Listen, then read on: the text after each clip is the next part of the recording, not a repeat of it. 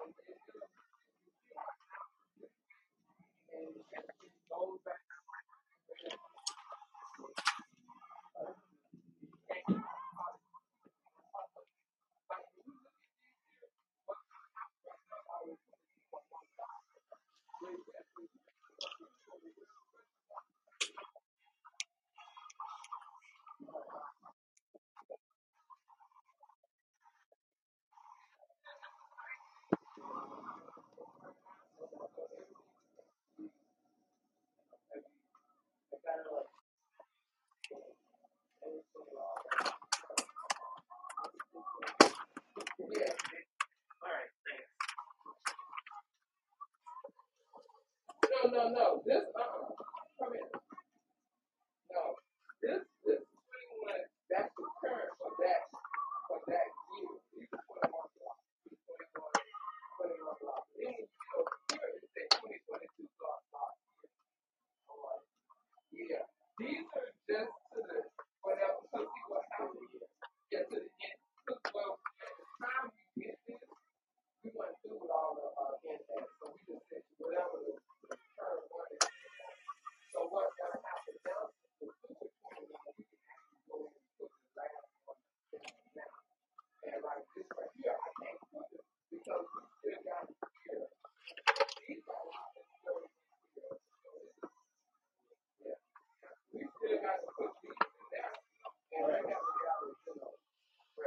haven't looked for a while, Oh, okay, yeah, that's a lot. and I came down here. Hold on, hold on. There's something different.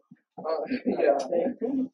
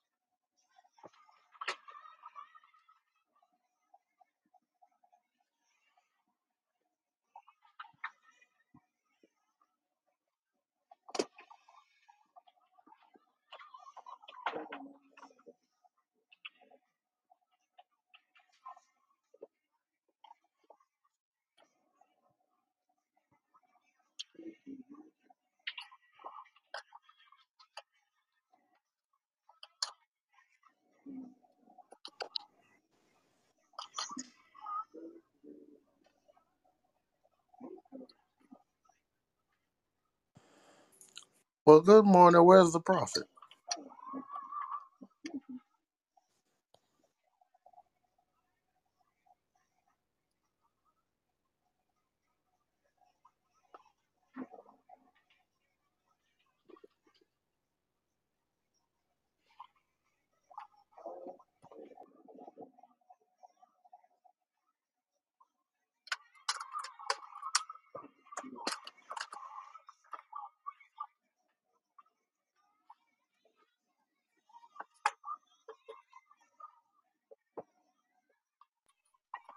There we go. Listen, how y'all? Good job. I'm glad y'all started. I'm so proud of y'all. I'm sitting over here trying to schedule songs and get stuff together. I'm so proud of y'all. Thank you. I don't know what happened. Listen, I was trying to start the room and it just would not start. I was adding everybody and putting stuff in place, but it just didn't want to work. Good job, Julie. Listen, let's go ahead and get this show on the road. Julie, you know how to mod people? Or you at work? You multitasking. When you get a go ahead and mod me and Keith real quick. So y'all have to be multitasking. Thank you so Oh, I much. just this morning I pop up this morning. Hold on, hold on, hold on, hold on. Let me go there. Moderator. Where am I? Okay. Oh, I'm so Click on sorry. I was reading. No, you good. You good. Good job. I'm so happy for you. I was reading. Let me see. Where do I go? Where do I go? you click on um our profile. So click on our picture. And once you Okay. click on our picture, it should say make moderator. Bet there we go. And then make Keith one moderator too. Awesome. Awesome. first one here this morning. Right. That's what I said. I said, hold on. I scheduled it and tried to start it, but it wouldn't start for nothing. but you did it for me. So thank you so much, Julie. Okay. All right, y'all. Let's go ahead and get into the first song of the day. And then we're going to come back with opening prayer. All right. All right, let's go. Up, hold on, hold on, hold on. My Google want to act funny this morning. Google want to act funny this morning. There we go. There we go. Google, let's get it right. It's Thursday. It's Friday Eve. Come on now. We got one more day. Got one more day.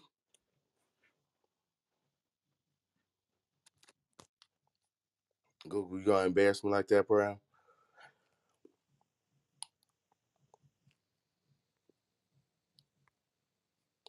I just want to break some chains. That's it. I just want to break all the chains. Break every chain. Come on. Where, where- where's my chains?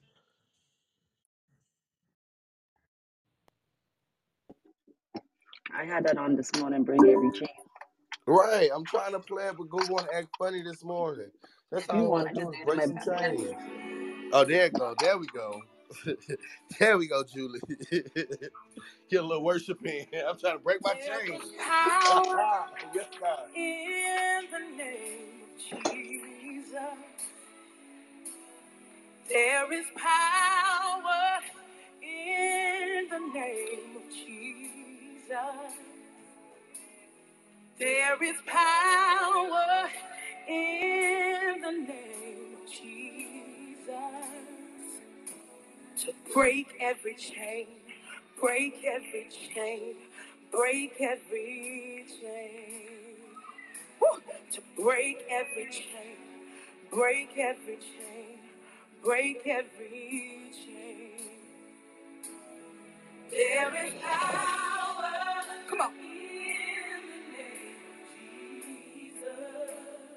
Come on, you declare it. There is power in the name of Jesus. There is power. There is power We know where it is to break break every chain, break every chain. Come on, say to break every, break every chain, break every chain, break every chain. There's an army rising up. There's an army rising up. There's an army rising up yeah, to break every chain, break every chain, break every chain, to break every chain, break every chain, break every chain. Say there's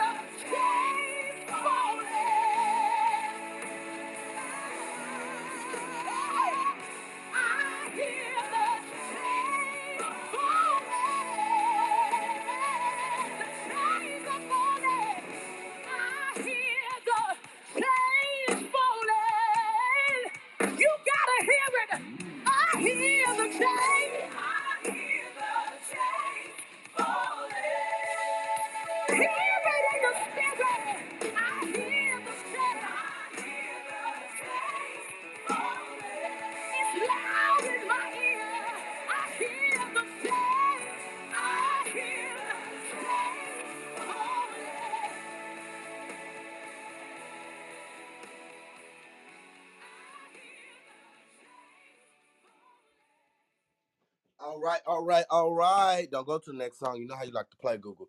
Good morning, good morning, good morning, good morning, good morning.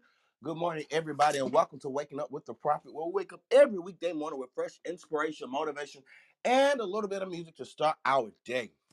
Listen, whew, I'm tired. Just tried to run upstairs. I was downstairs fixing my teeth. Whew, God have mercy. Listen, I don't know if you're on your way to work, coming home from work, already at work, somewhere working out, or maybe you called off work today like I wanted to do, but I can't do because I got people behind me holding me up. Cause whoo, Lord have mercy, I was this close. I was this close. I was like, God, you gonna let this technology act funny with me today? Okay, that's fine. I'm gonna call off. I was gonna keep. I was gonna do what you did. System issues. System issues. It's system issues. I can't do it today, God. It's some system issues. But the Lord saw fit to let Julie start because I was like, what's going on? It's not working for me. So, hey, good thing God got us here today on time the right way because we starting off our day, as always, with fresh inspiration, motivation, and a little bit of music to start our day. Listen, y'all know my motto. When we start the day off right, the day go a whole lot better. I don't know why, but I sleep a lot better um when I start my day off with God. I'm just saying, my naps, whew, my naps be a whole lot better when I start my day off with God. I'm just saying, that's just me. But listen, let's go ahead and uh start this show. Let's open it up with prayer. Y'all know this is the early morning praise party, the best clubhouse room, the early morning, the early morning praise party, the best inspiration station, the radio show, podcast, all that good jazz. We, we- just all that. We all that and the bag of chips because we the best gospel morning show. Period. Cross the land. I'm claiming. I'm speaking into existence. But listen, before we go ahead and get this show started, let's go ahead and open up with prayer. All right. All right. Let's go. Father God, in the name of Jesus, we just thank you right now for this day. God, we thank you right now for waking us up with the activity of our limbs. God, we thank you for waking us up with a fresh mind, a mind to want to serve you, a mind to want to know you, a mind to want to hear from you, a mind to want to connect with you, grow with you. God, we thank you just for being God all by yourself. We thank you that you sit high and look low. God, we thank you that you reign with wisdom and with knowledge, with patience, with kindness, and with self control. God, we thank you, oh God, that you reign, oh God, on the just as well as the unjust. God, we thank you, oh God, that even when we got closest to death, that you protected us and guarded us, oh God. We thank you, oh God, that you protected our family and our finances last night, on, on last night, oh God, and throughout the night. God, we thank you, oh God, that the- we didn't wake up, oh God, to any um unwanted transactions. God, we thank you, oh God, that we didn't wake up, oh God, with illnesses in our body. God, we thank you that we didn't wake up, oh God, uh, sluggish and lazy. God, we thank you that we woke up with a desire to want to hear you, with a desire to want to serve you and bless your people. God, we thank you, oh God, for giving us our daily bread on today. God, we thank you for giving us our daily benefits It's on today. God, we thank It's you. time to stand up, stretch, and make you some Oof, breakfast. hallelujah. God, I thank you for patience within me. God, I thank you for patience within me that I don't snap the way I used to, oh God, that I don't go off the way I used to. God, I thank you, oh God, that you're changing my perspective and you're changing my responses. God, I thank you, oh God, for the people that's in this room, God, that you'll continuously cover them, oh God, even as they go throughout the day, oh God, even as they grace the stage. God, we ask that you'll cover this room right now in the precious, uh, in the precious anointing, God. Cover it right now with a special grace and a special anointing, oh God, to edify, to uplift, to inform, to educate, oh God, and to cause people to walk into a light, oh God, that is going to push them, oh God, into the world, oh God, to be a light unto other people. God, we act that we will be the fire starters, oh God, in this room. God, we act that we'll spark the flame, oh God, that'll change the world in this room. In the name of Jesus, God, we believe by faith that it is so because you said in your word that when we pray, believe that we have received it and it shall be so. So, God, we thank you, oh God, for your word. We thank you for your decrees and your declarations. And Father, even in this moment, we take a moment to step back and repent for every transgression and iniquity, every sin of omission and commission, every sin that we've done willingly and unwillingly, knowingly and unknowingly.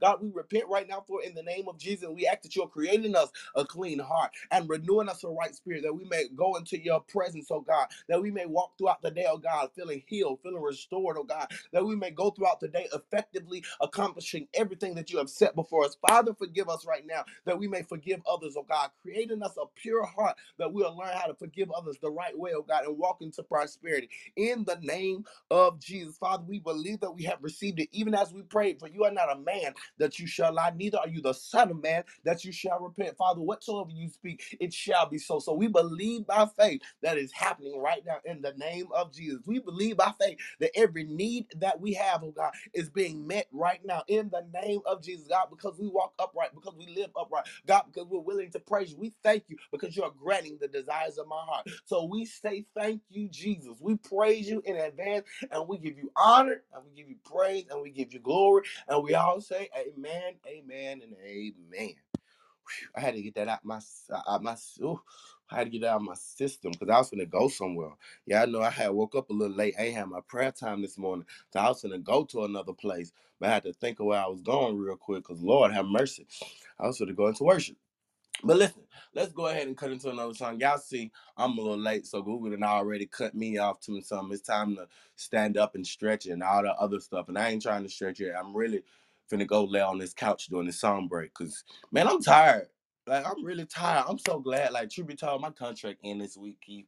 Lord have mercy. I got a contract that I've been working on for the last three months. No, it's been five months. Well, I'm glad you sound like that and you skinny and tired because this this client just hurt my feelings a little bit. She said, "You got to go." I'm like, "No, ma'am."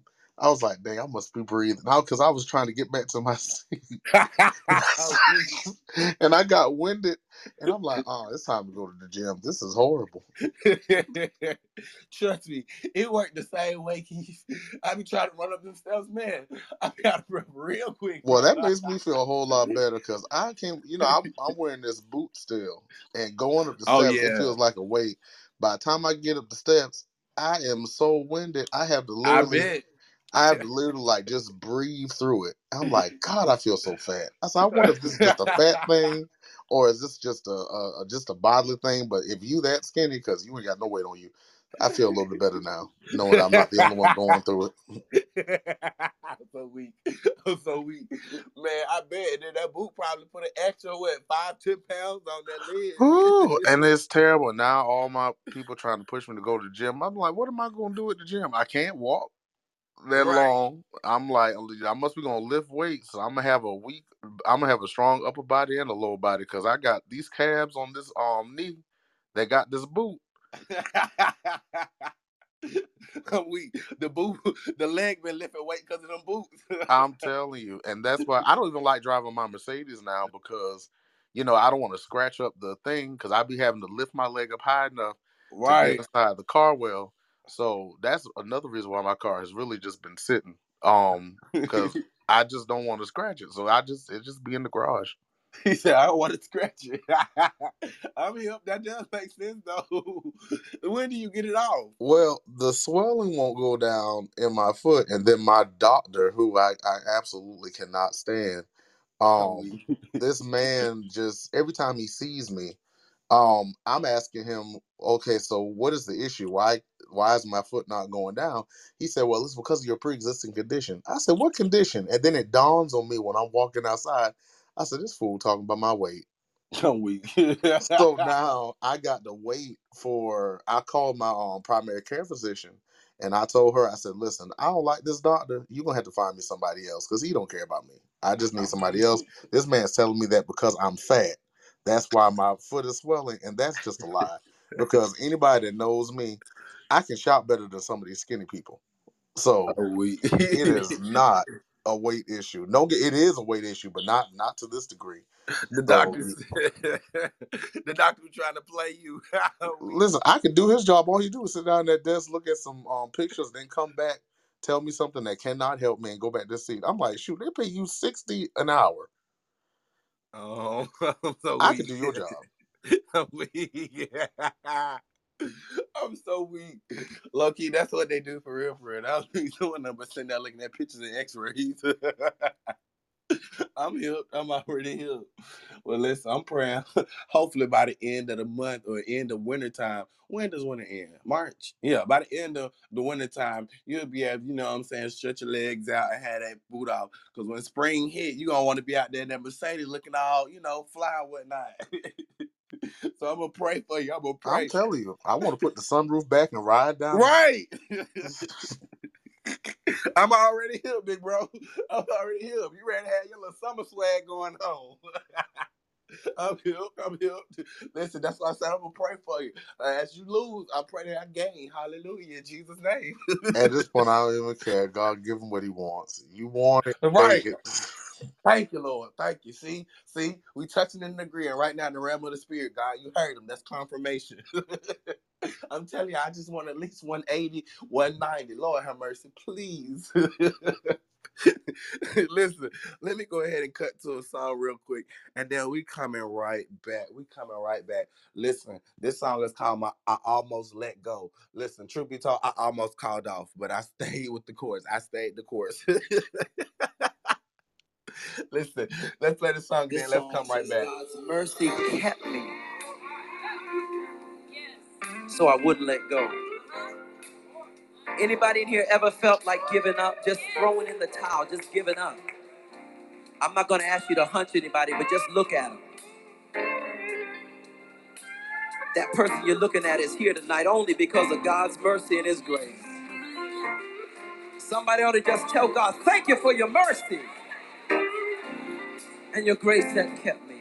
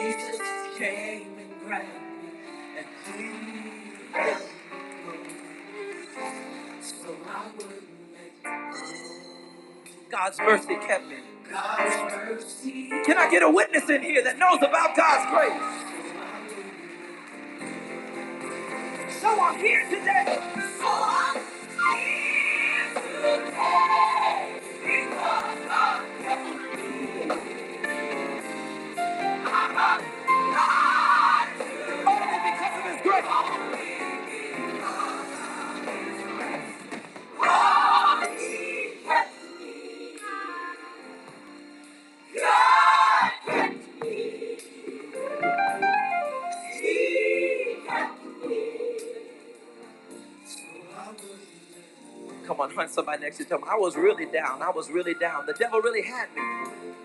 But God's mercy kept me. I'm here tonight because of God's mercy. Come on now, just thank Him. Just thank Him.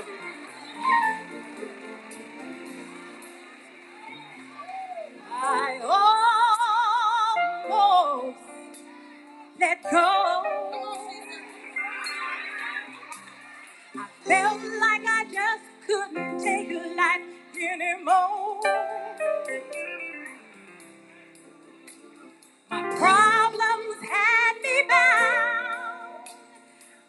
Depression me down.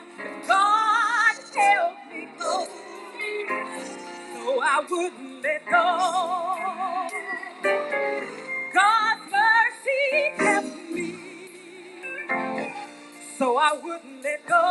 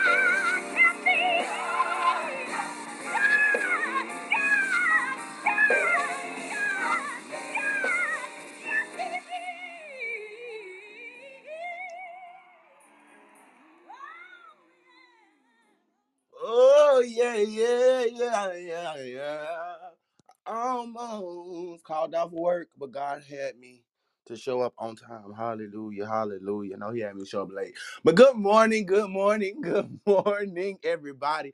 And welcome to Waking Up with the Prophet, where we wake up every weekday morning with fresh inspiration, motivation, and a little bit of music to start our day. Listen, I don't know what you're doing right now, whether you're on your way to work, coming home from work, already at work, so we're working out. We just want to make sure that you're starting your day off the right way. Y'all know what that means with the right people, right conversation, right laughter, all that good right stuff you know, the right stuff to make your day go the right way. You know, we just believe that when you start your day off the right way, guess what? It has the ability to go the right way. You know what I'm saying? Y'all, y'all know what I'm saying. So listen, I'm gonna go ahead and read the scripture of the day, and we're gonna cut it to another song, and then we're gonna go ahead and check in because what Google not gonna do, what Google's not gonna do, what Google is not gonna do is try to rush me into my next song. Even though I do want to hear it, but you're not gonna just rush me into my next song, Google. I'm the moderator of this thing. I, I got this, fam. I got this. but listen, we're about to go ahead and have a great conversation today because y'all know I'm building up to Bel Air. So make sure y'all pinging some people in, and sharing the room because we we leading up to a conversation about Bel Air. And yesterday, Prophet Christian brought a whole topic. This man is a whole crackhead, and I want to know like what what what what like how we how we get to that point? And then at that point what do we do? Therapy or deliverance or both? Like what we do? Like i want to know what you can be delivered from but we're gonna talk about it later on. Let me read my scripture of the day and then i'm gonna get into it. All right so the scripture of the day comes from romans chapter number 8 romans chapter number 8 and i'm gonna start at the 35th verse yeah i'm gonna start at the 35th verse it says who shall separate us from the love of Christ? Shall trouble or hardship or persecution or famine or nakedness or danger or sword? For it is written, For your sake we face death all day long. We are considered as sheep to be slaughtered. N- yeah, we are considered as sheep to be slaughtered my God. no, in all these things, we are more than conquerors through him who loves us.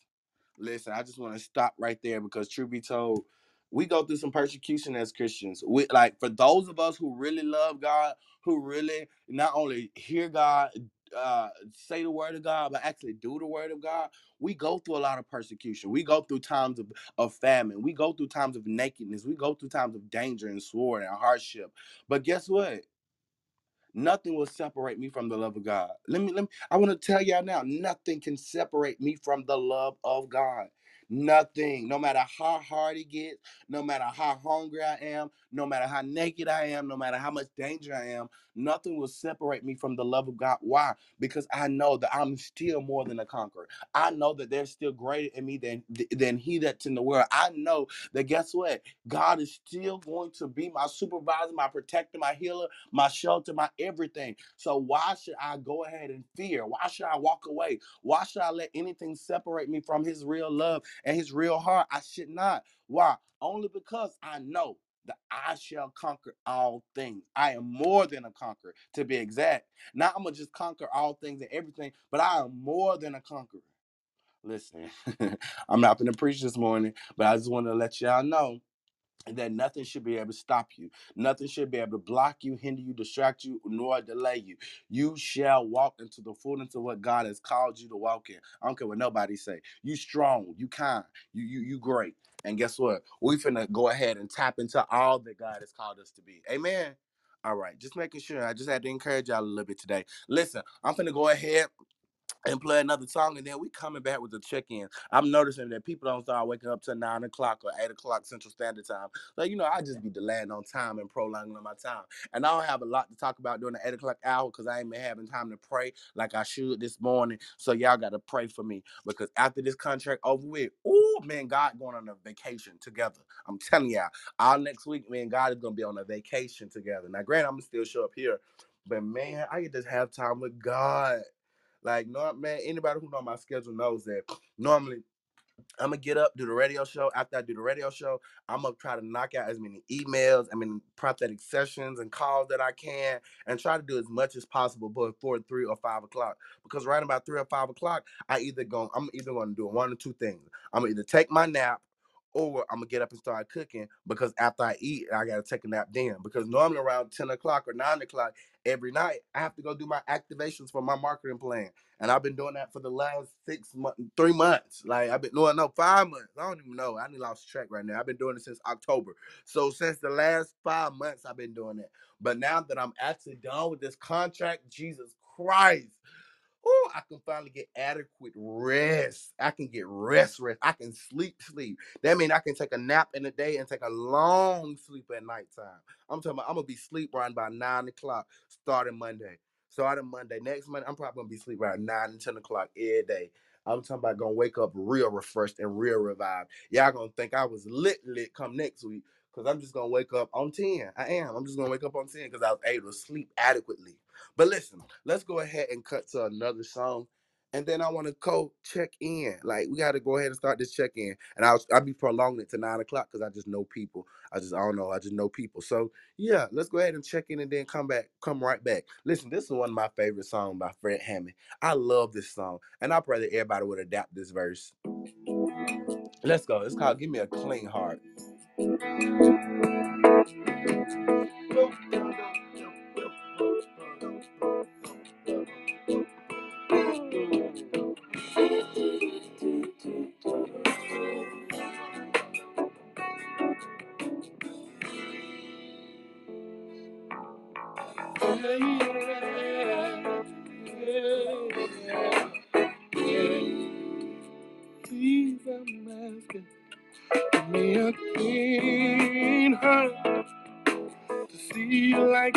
To walk the path that's right, to do the things you would. Give me a clean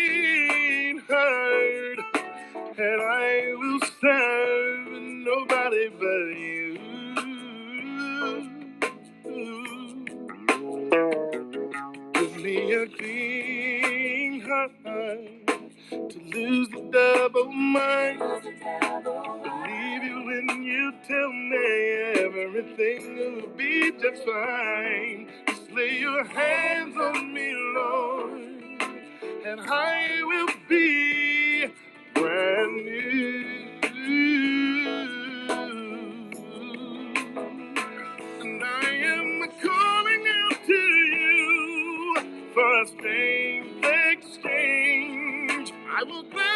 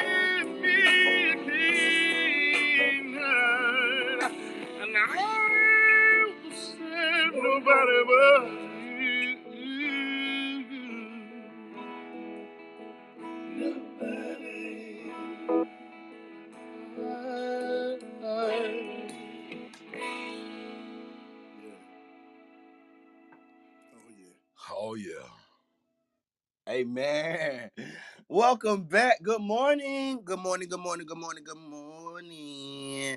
Good morning, everybody, and welcome back to Waking Up with the Prophet, where we wake up every weekday morning with fresh inspiration, motivation, and a little bit of music to start our day. Listen, I don't know where y'all at right now, whether y'all on y'all way to work, coming home from work, already at work, or somewhat working out. I just want to make sure that you're starting your day off the right way. Y'all know what that means with right music, right people, right conversation, all that good right stuff to make your day go the right way. Yeah, I know we just believe by faith that when you start your day off the right way, it has the potential to end the right way.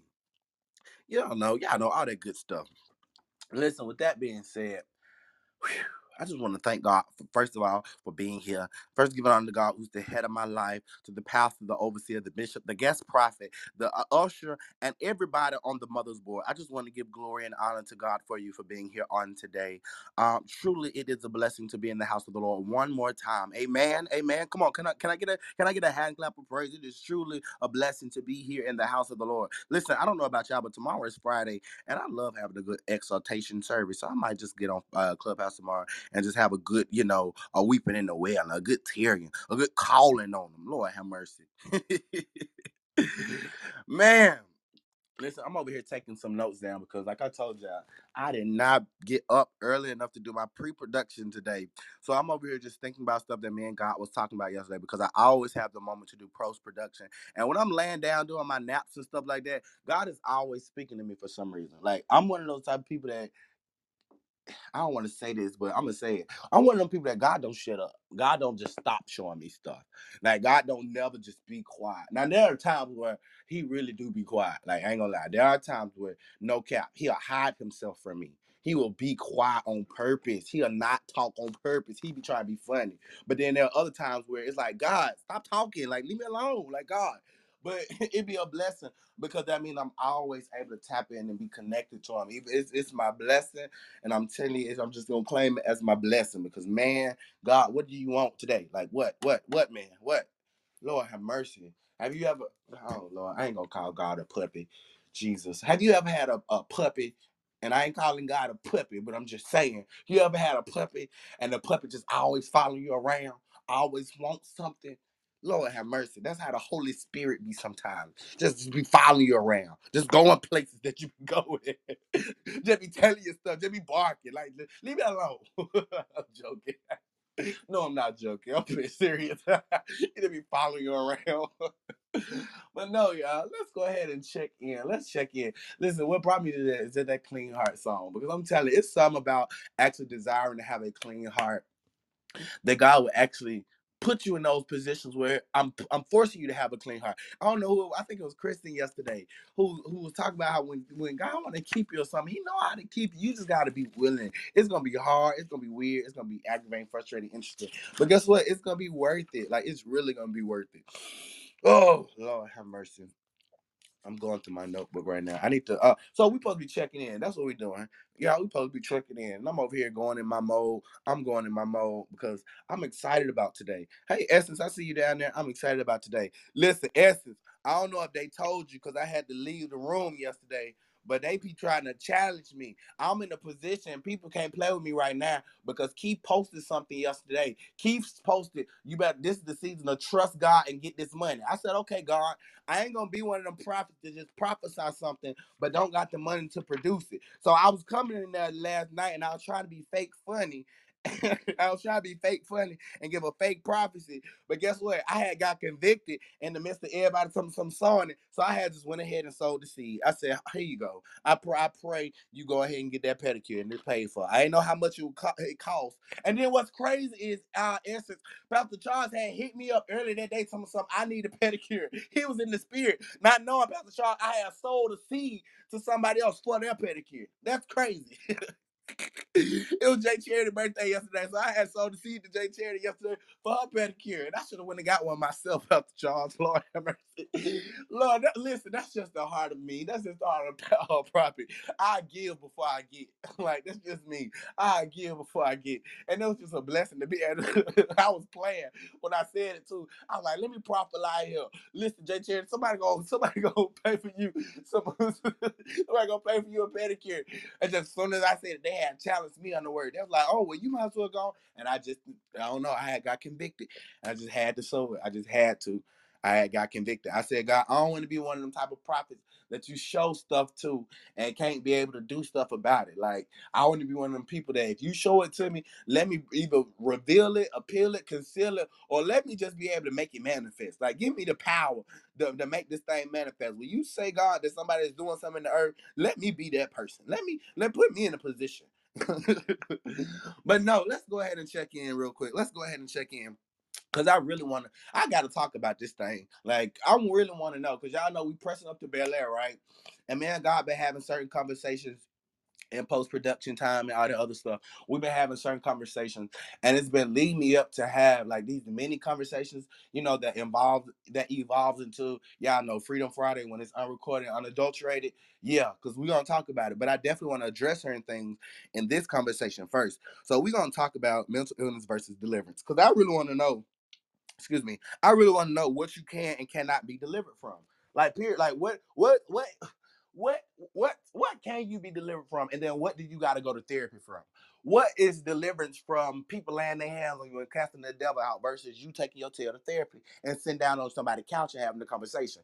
Like what can you especially when we talk about the whole thing that carlton was dealing with yesterday the things that hilary was dealing with but not really dealing with but you know what i'm saying? That little spirit like what what can you be delivered from? Or is it really a mental illness? Like i really want to know is jealousy something okay we're gonna get to it later. I gotta check in. I'm gonna get to it later. So uh this morning yeah no i woke up at 7.30 hopped up out the bed started fixing my tea rolled over tried to get myself a little situated before i hopped on on here.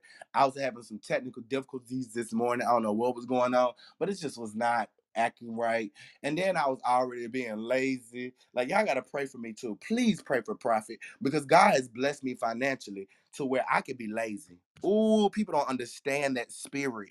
Pastor Charles, people don't understand that spirit when you're blessed financially where you can be lazy. I, I told one of my friends last night, I be feeling sorry for people who gotta work every day. Especially when you work in retail and stuff like that, and you gotta work six days out of the week. When you gotta work five days, some days out. Oh, I feel sorry for those type of people because I'm God didn't bless me to where I have a residual. God didn't bless me to where I got two companies and a ministry. God has blessed me. So I get to be lazy. But y'all gotta pray for me because that lazy spirit be trying to sit up on me. It was trying to sit up on me this this morning. I was like, come on now. If these technical difficulties don't act right, I'm just gonna call off and say system errors. I'm just gonna say system errors, system issues, and I'm gonna call off. So, but yeah, that did happen in the morning. Julie was able to start the room, and thank God for Julie because Julie, ba- excuse me, Julie basically uh, the new assistant at this point because she just started the whole room and got us going this morning. So yeah, that's how the morning started off. As far as breakfast right now, yeah, no, I ain't gonna be eating until later on, and I ain't cooked last night, so I'm definitely finna probably make me some. I don't know. I feel bacon in my spirit. I definitely feel bacon and eggs in my spirit. But y'all know I kind of don't be liking bread and grits and stuff. So I'm not really feeling the oatmeal. I'm not really feeling the, the grits and that like that. So I might just make, oh, I got some baked potatoes down there. So I might make a breakfast bowl.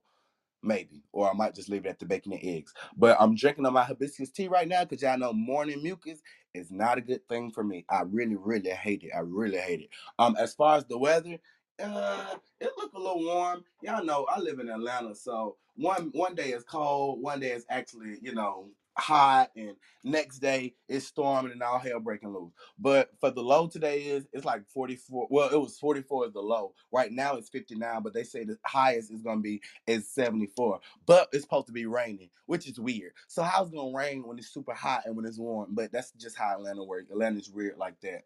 Um, but yeah, that's my weather. That's my morning. And that's how I'm starting my day. Uh, and that's what's for breakfast too. Uh, PTR, see where you guys are on the stage. PTR, see where you are on the stage. And we're to go in that order. Start with Julie, Keith, Pastor Charles, and then my girl Essence. Do do do do. It's on you. Good morning. Good morning. Hi, everybody. Um, it's an excellent day today. Well, today I'm eating leftovers. I had some conch and crab and rice. That's what I'm having. And crab and rice this morning as my leftover for breakfast. For the weather, let me look at um, is um 70, a high 86, and a low 64 for today. Um, and also, I watched my first episode of um, Fresh Prince of Bel Air. That thing. I watched it. It was good. I like how Will, you know, shut down Carlton. I love it, love it, love it, love it, love it, love it. So now today, I'm gonna watch the second episode. I try to binge watch, but time for me because I have to wake up five o'clock to come to work. Right. And it's an hour episode.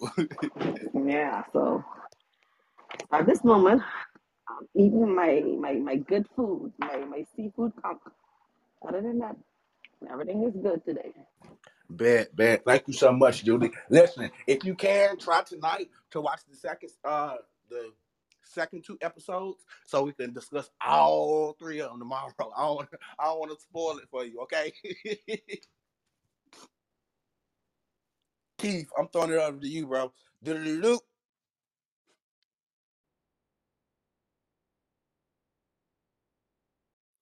All right, I'm assuming you're on the call real quick. I'm gonna skip it over uh, to Pastor Charles. Pastor Charles, it's on you, sir. Good morning. What's for breakfast? What's the weather? How you starting your morning off? What's the weather? Do do do. It's on you. Good morning. Good morning. It's a great day. I have no clue as to what the weather is. I guess I better check. Let's see, 57 degrees. There's what it says. Uh, looks like the high is going to be. mm, Oh, Lord. I guess it's going to be the high is going to be 60 something, 63. Excuse me. Um, I don't know what I'm to do for breakfast. I don't think it's to be no breakfast this morning. It might be, but I don't think I will. Um, let's see what else. Um, my head has not left the pillow yet, so pray for me as I continue to start to wake up and uh, sing hallelujah in the morning time. But anyway, everything's good. I'm glad to be here. God bless. Amen. Thank you so much, Pastor Charles, for coming in as always.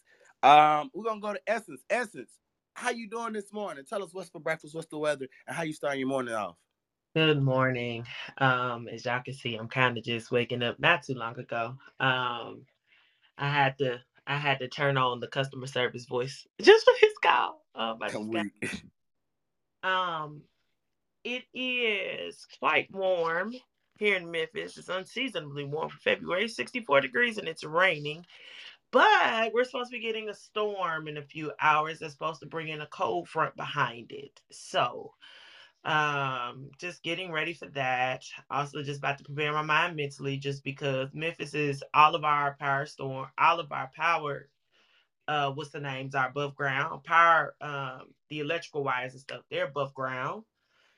Um and so i'm just preparing myself um to potentially not have power today again uh because of this storm Hello, not again. again no the ice storm we went four days without power due to that ice storm we got like the other week. Um, Right. last week. Actually, it was last week. Um, and so I um well week before last, I'm sorry. Um, and so yeah, all of our power lines and stuff are above ground. So any type of weather that causes anything in the air, um, whether the winds are blowing or whether it's snowing and ice, if it, you know, it can damage the power lines and cause people to go without power. So there's still people that there's people that was going on two weeks without power. Um, Wow. trying to fix.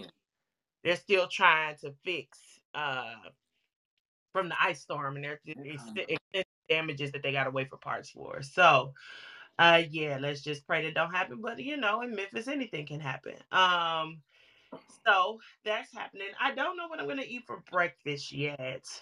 Um, I do know it's going to involve some coffee here soon. Um, so that's what I'm going to do. Possibly may even cut up some oranges. I got some oranges in there, so I may do that. I don't know. Um, but today I am working. Um, that is today is Thursday, so I'm gonna be working today. Um, and yeah, that that's how my day is going. So that's all I got going. Um, also just preparing for. So I am. Um, hey Mia. Um, I am preparing for um a book club that I'm a part of with my best friend. She has an organization or a ministry called Womanish Projects. Um, and it's particularly centering around Black women and girls, uh, creating programming and an agenda for Black, particularly around Black women and girls. And so we're doing this study um, around uh, righteous discontent, which talked about the women's movement in the Baptist Church, how the Women's Auxiliary of the National Baptist Convention got started. Right. um, because they were they were separate at one point. So just talking about how women has all have always contributed to our churches and religious spaces in various ways. Um, and so I get to present on that. So I'll be preparing for that. And little person is going with his grandparents and his dad, his grandmother and his dad this weekend. So getting him ready for that as well. So that's what my week is looking like. For my morning is. And so yep, that's. Pass my mic back to you. Bet. Thank you so much. Thank you so much. Listen, a couple points I want to address with what you said. Listen, I'm kind of jealous because I always hear about women's movements. I always hear about the women's organization, but I don't hear enough about young um, black men organization or male organization. I know one in particular. I think it's like a hundred black men um, of their city. Like they got a hundred black men of Atlanta, hundred black men of Alabama, and stuff like that. I hear about them organizations, but I don't hear enough about black men organizations. And I love the fact that black women have organizations that push them. And that is so powerful and impactful because one of the news and hot topics that I was going to bring up today had to do with um, how there's an investigation going down in um, New Jersey about two police officers um, who basically hemmed this black boy up for getting into an altercation with a white dude. And of course, we talked about perspectives yesterday, and I want to uh, we didn't bring out profiling and perspectives, Pastor Charles, but when I seen that headline, it brought me back to that because truth be told, like our black men be out here going through some things, and they don't always have people around them to push them. And that's why I, am so proud of how we push black women in essence. That's why even when I hopped in that room yesterday with you and Kosha, I was trying to tell y'all, listen, we gotta start having these conversations. I mean, and I know it's kind of weird to have those conversations around race and around us as black people, but even earlier this week, we was having that conversation around how we have to be people that enlighten not only our people on our culture, but other people on our culture. Even when it comes to black women and hair, black men and hair hair, uh, how we address certain things. Like even earlier this week when we addressed the N word to our white friends and stuff like that. Like the that that's powerful. That is so powerful how you guys have those organizations. Pastor Charles, I think I'm gonna start an organization for just for, for young men or for black men or something like that. I don't know. Essence and kind of push me out there. Essence kind of push me out there. but no, and then another thing that I heard you say is, hold on, y'all been without power for four weeks, for for four days, for man, for eat. Listen, I went out of power. Like I was bouncing around between one of my church members' house at one of my friends' house at church. Yeah, I go to church with. That's crazy. I don't know what I would do without power for 24 hours. Like I can't like I don't like being hot. So my air conditioner stays on. Like my like my Wi-Fi, I work from home. I don't know what I you know, like, I missed had I wish missed majority my work week. Like God was yeah. wow, that's crazy. I, I, I, had to miss work. Um, did they cover you at work though? Like did uh, they did they count it against you at work or did they No, they you? didn't. Um okay. because on a state of emergency. Um okay, that's good um until my power came on. Thank the Lord it came back on that Monday. But it was it was I missed three days of work. Uh missed missed three days of work. Um and it was it was bad. it was bad. Uh, wow. and so we got it back on Sunday, but then there were still people without power because they have extensive damage. Um, there are people without power, um, even into la- into the end of last week, into the beginning of this. So it was bad, but let's just pray it doesn't right. I'm helped. I'm helped. I'm definitely helped. Well, thank you so much for even coming in. I definitely, I'm gonna be praying for you and your city for that matter, because that is something Oh Lord, have mercy. That's why I tell people all the time. I remember when Grandma say, "I thank God that I ain't never have to go without power. I ain't never had to go hungry. I even even when stuff the storm had came. Guess what? I didn't see God hit that house, that house, but miss my house. So I be thankful when it's like, wow, that is something to thank God and be prayerful of. Like, wow. All right, Essence, I'm gonna definitely continue to lift you up in prayer. I'm gonna definitely continue to lift you up in prayer. Listen, I'm gonna throw it over to my boy Curtis. I seen Curtis was in the audience and he raised his hand. And y'all love, y'all know I love interacting with our audience, with our stage, with the people in the audience. Because every day, for some reason, I'm a PTR, but every day for some reason, we have somebody that come in this room that don't know me, don't don't know y'all, but automatically be blessed by the content and the conversation of this room. I had got a man yesterday that came in my inbox right after we ended the show and was telling us how much he was was just blessed by y'all, Pastor Charles. It was so amazing. Like it really touched my heart. One thing I tell people about my ministry is we don't live for the money and all the hoopla anymore because I've been doing ministry for 10 years. People know my name and I got I got some pulls and some connects. What really blessed me is the testimonies because the testimonies is a sign that people's faith is increasing and they're being blessed. And I just love it. So anytime you're in the audience, feel free to raise your hand to come up if you want to talk with us, if you want to conversate with us, if you want to engage with us, because we love having conversation that impact believers. With that being said, I'm gonna throw it over to our guest on the stage, brother Curtis. Brother Curtis, welcome to the stage, man. Tell us how you start your morning. What's for breakfast and what's the weather? Um, sometimes I get hot chocolate and some cinnamon rolls. Um, right now I got to go. I got to be at work. At, I got to go to work at around eleven. Um,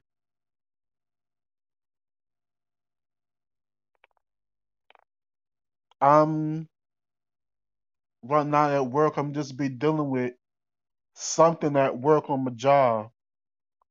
Um, I um really need prayer and deliverance. Um,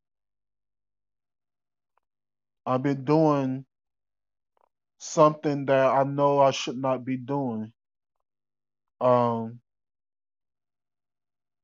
sometimes it, you know, the stuff that I'm doing is stagnant me from working properly at my job. Um, it's like I'm dealing with um um pornography and masturbation. Um, those the battles that I'm dealing with. Um, Hey, listen, Curtis. Let me stop you right there, bro. Because one thing I do believe in is once you begin to confess that the healing process starts taking place. So even as you begin to confess um, that you're struggling with those things, that you're dealing with those things, I'm gonna ask Pastor Charles if he's available to step in and just give you a prayer really quickly. Is that okay, Pastor Charles? Sure, sure. Um, so, Curtis, listen. First of all, remember that God loves you, and you can always run to Him whenever you need anything.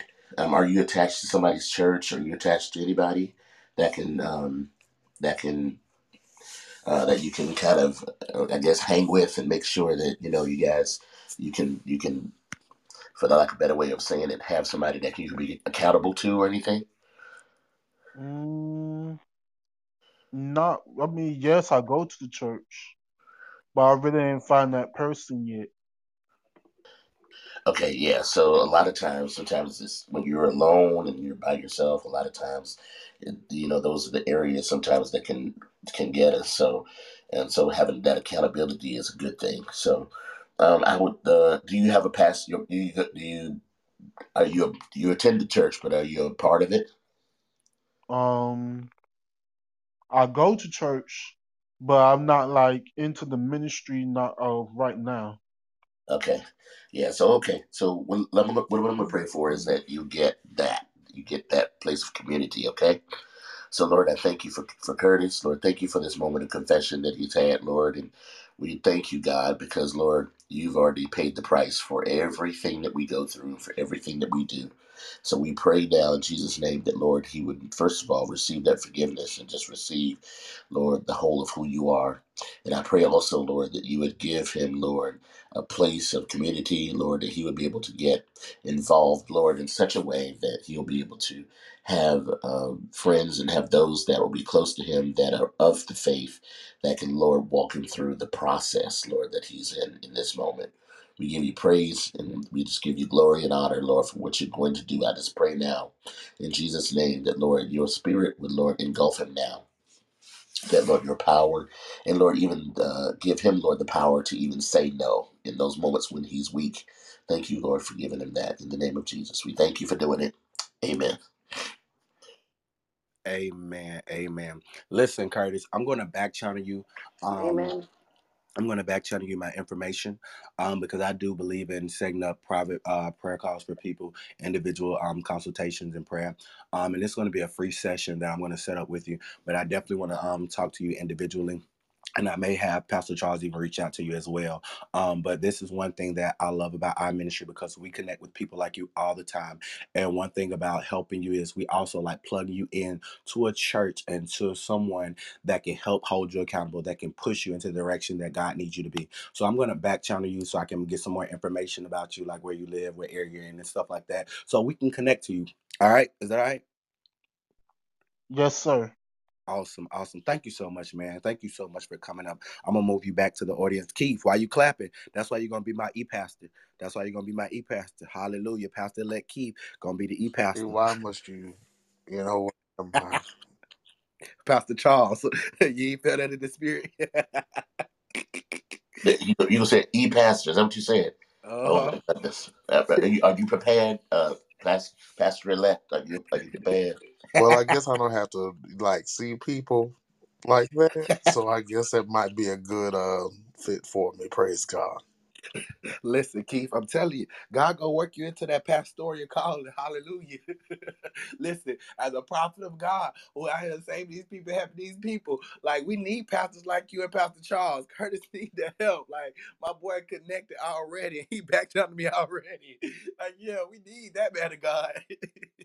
Listen, let me go ahead over and uh, kick it over to Chris, and then my girl Talisha's in the building. Hey, Miss Talisha, it's good to see you again. Listen, we finna have a powerful conversation about deliverance versus mental illness. What thing, what type of things you can be delivered from, and what things you do need to go to counseling for. I sometimes believe there's a combination of both. But then sometimes we put more emphasis on the deliverance and then not putting emphasis on the conversations that people need to have and stuff like that. So we're gonna have a powerful conversation about that. But I definitely want to check in on you on you guys this morning, see how y'all doing, what's the weather, and what's for breakfast. So I'm gonna throw it over to Chris, throw it over to Mr. Alicia, and then we're gonna cut to a song break and come back with that conversation. So Chris, how you doing this morning, sir? All is well, my young king, um, and everyone that's in the room, kings and queens. Uh, um, this morning I can't eat because I have to go um, do a drug test because I got a new job. Praise ye the Lord. And um, Congratulations. Congratulations. Ah, well, thank you, thank you, thank you. You know I love cooking properly for people, huh? Um, so um, said, I got to get my mind together about what I'm going to cook for this person. But anyway, um, the weather is all right. Uh, I think it says it's going to be 70 here in Spartanburg, South Carolina. Um, and then when all this is done, um, when I get through dealing with um, taking the drug test and and going be, before the uh, the client that I have, um, I'm going to make some French toast, scrambled eggs, some turkey sausage. That's a lie. That's a lie. I rebuke that. Pork sausage. Yes, yes, yes, yes. My God. Um, and um, I'm gonna have a mimosa, and I'm gonna t- tilt it to the Lord and say thank you, and we're gonna be done. Amen. Listen, we done had that conversation in this room before. Listen, that turkey sausage, even though I got something in my freezer right now, that turkey sausage needs some extra oil on it. That turkey sausage be needs some extra anointing and some extra seasoning salt on it. So yeah, go ahead and stick to the pork. Go ahead and stick to the pork. That's the only thing I uh, prove that come from the pork. That's the only thing. Pork sausage and a pork chop in Jesus' name. Amen. Amen. Thank you so much, man, for coming in the room, and I'm I know that you're gonna contribute so much content and so much valuable information to the conversation.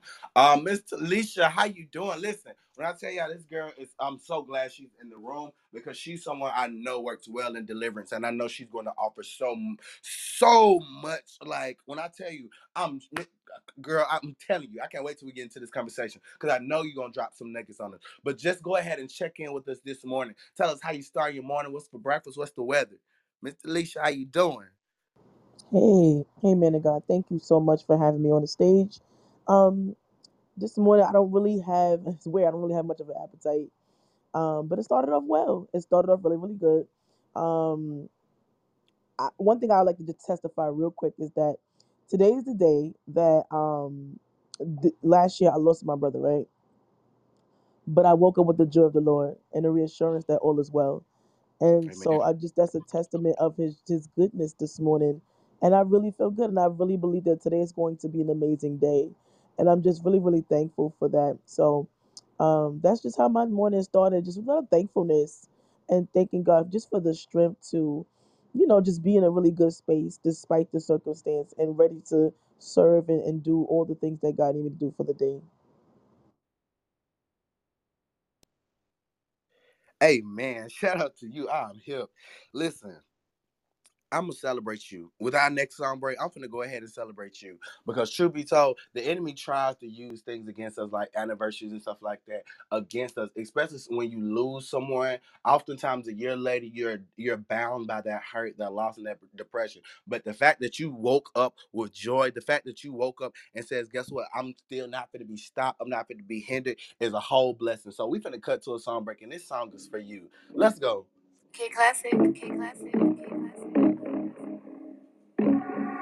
Corner music. They told you that you couldn't do it cause you're washed up. Ain't like them bad girls that you should get your sauce up. But I got this plan and you might not understand. I'ma go hard as I can. And I'm gonna be the boss of it. Just watch me do this, put no limits on the swag on it. Walk right up to the front where I belong and brag on it. Go to the top, I'ma give it all I got. Take a lot, but we ain't gonna ever stop. I don't believe I'm something special. Can't take that from me. So you can say what you want. I go harder, stronger, be who I'm supposed to be. Cause I'm unstoppable. I get all the way in it. That's the way I was made, and I'm up on my business. I'm unstoppable. Ain't no hoping and wishing. Say a prayer, catch a wave,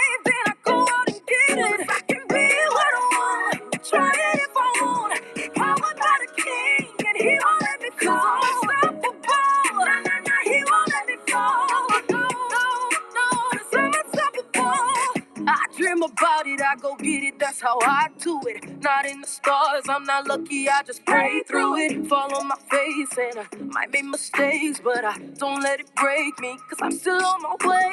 I do believe I'm something special. Can't take that from me. So you can say what you want, I go harder, stronger, be who I'm supposed to be. Cause I'm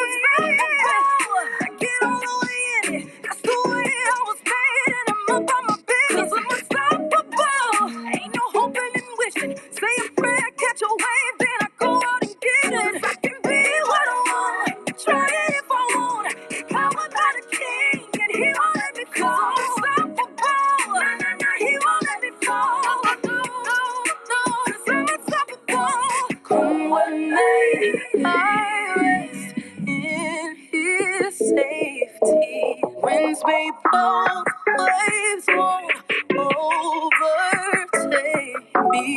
me.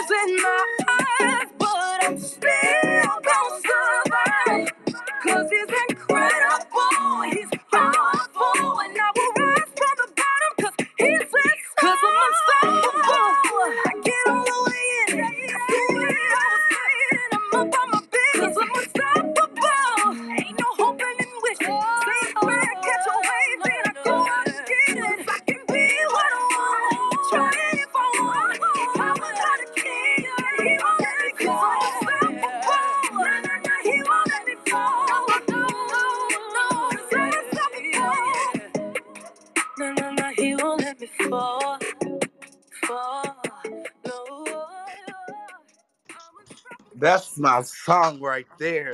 Listen, we're unstoppable. I don't care what nobody say. We're unstoppable. Depression can't stop us. Uh, uh, persecution can't stop us. I'm telling you, nothing that the enemy stole throws at us will be able to stop us. What the scripture today said, what can separate me from the love of God? I'm telling you, nothing. Nothing can separate me. I'm telling you, life nor death, riches or poverty, nothing will separate me from the love of God. And we're gonna keep being unstoppable. Good morning, good morning, good morning, everybody, and welcome to Waking Up with the Prophet, where we wake up every weekday morning with fresh inspiration, motivation, and a little bit of music to start our day. Uh, Yes, I'm telling you, whether you're on your way to work, coming home from work, already at work, or somewhere working out, we just want to make sure that you're starting your day off the right way. That means with the right conversation, right inspiration, you know, right laughter, right people, all that good right stuff. Because we just believe by faith that when you start your day off the right way, guess what? It has the ability to be navigated by God the right way. Just like when you give God your first and your tithe and all the other stuff, guess what? He's able to take the rest of it and stretch it out, do what he needs to do with it. Amen. All right, then. So that's what we're doing with the rest of our day. We giving God the first part of our day like it's our time, and and and making sure that guess what He rests, rule, and reign throughout the rest of the day. Amen. All right, all right. Listen, let's get into this powerful conversation. y'all know I love doing my news and hot topics. And yesterday we was on a conversation around perspectives. And it's interesting because, you know, I, I said the quote, the perspective determines reaction. Reaction determines the future. How you re- how you perceive things will determine how you respond or how you react to it.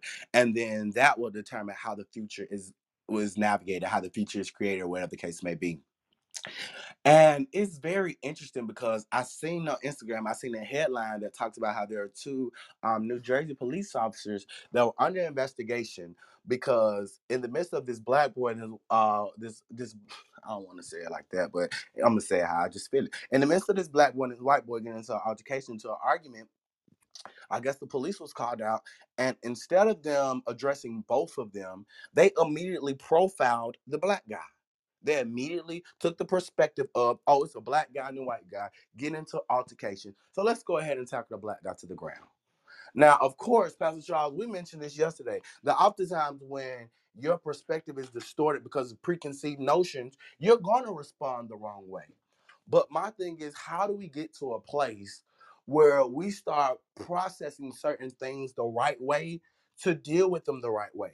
Even when, even as we progress into the the, the phase of deliverance, because I think oftentimes our perspective can be distorted to where we're oftentimes thinking that, oh, well, this person need deliverance from this, this person need deliverance from that. Oh, this is a witch, this is a devil, this, that, and the other. When truth be told, they might just need a good conversation. They might just need a good prayer partner that can keep them accountable. You know what I'm saying? Now, granted, that may be a form of deliverance, but that's why I want to understand then what is full deliverance? What is, you know what I'm saying? Under how, how do we better, and I'm, I know I'm taking it real fast, but how do we better process things to better to, to handle people better? Because I think a lot of times in the body of Christ and in the world, we're mishandling a lot of people because we perceive them wrong. Like go let's let's take it back and let me give a little bit more context before I let y'all jump in real quick because we're building up uh to Friday. We have Freedom Fridays on Fridays where it's unrecorded. We have unadulterated true conversations, right? And all week we've been talking about the Bel Air um, the new remake of the Fresh Prince. And it's a episode, it's a uh, new tel- television series on Peacock called Bel Air. And one of the characters have an issue. I ain't gonna tell too much yet, but one of the characters have an issue, and the based off perspective, uh, we can say that he may need deliverance, or we can say he just needs some fatherly love, right, Pastor Charles? Like, we from I mean, depending on what perspective you look at it, one might say he need rehab, and another one might say, okay, well, he just need his parents to be more accountable of him.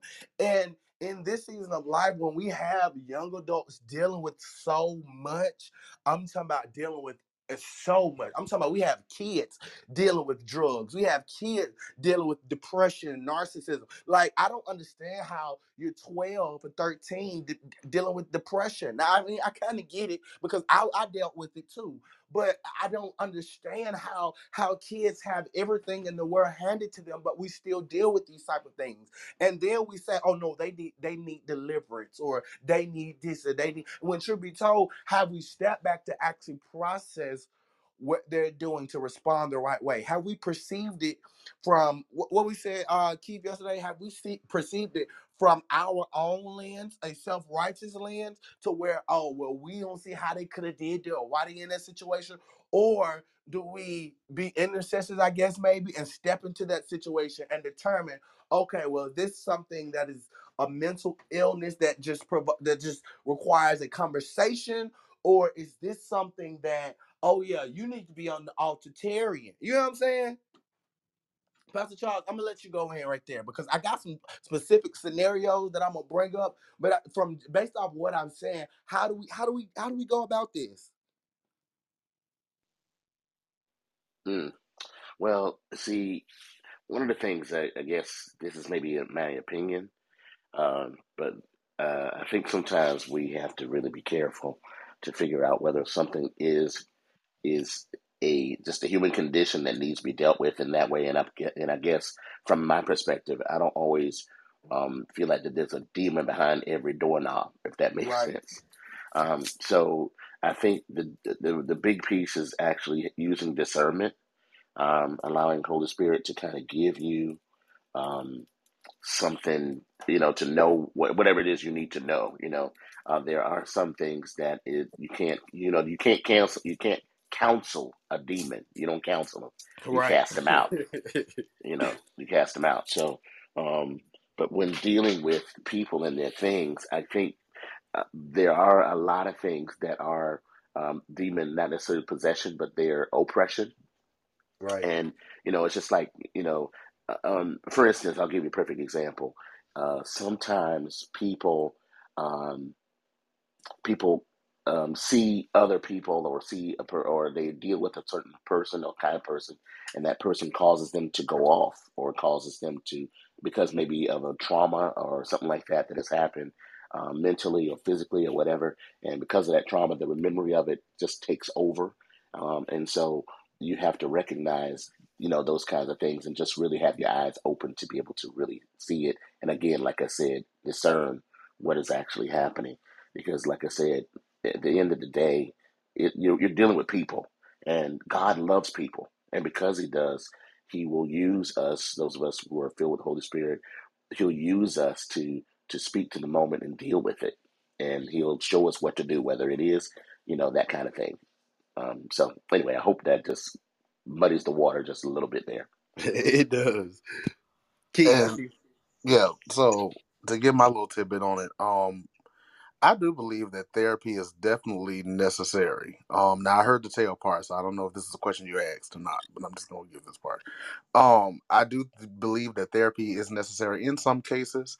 Um, I have seen that a lot of people, and um, I come from a line, especially with my being in my spiritual mom's church. I come from a line of deliverance, so I have seen people walk out their deliverance, and you got some people going through deliverance and they really don't truly understand the full magnitude of why they need to be delivered.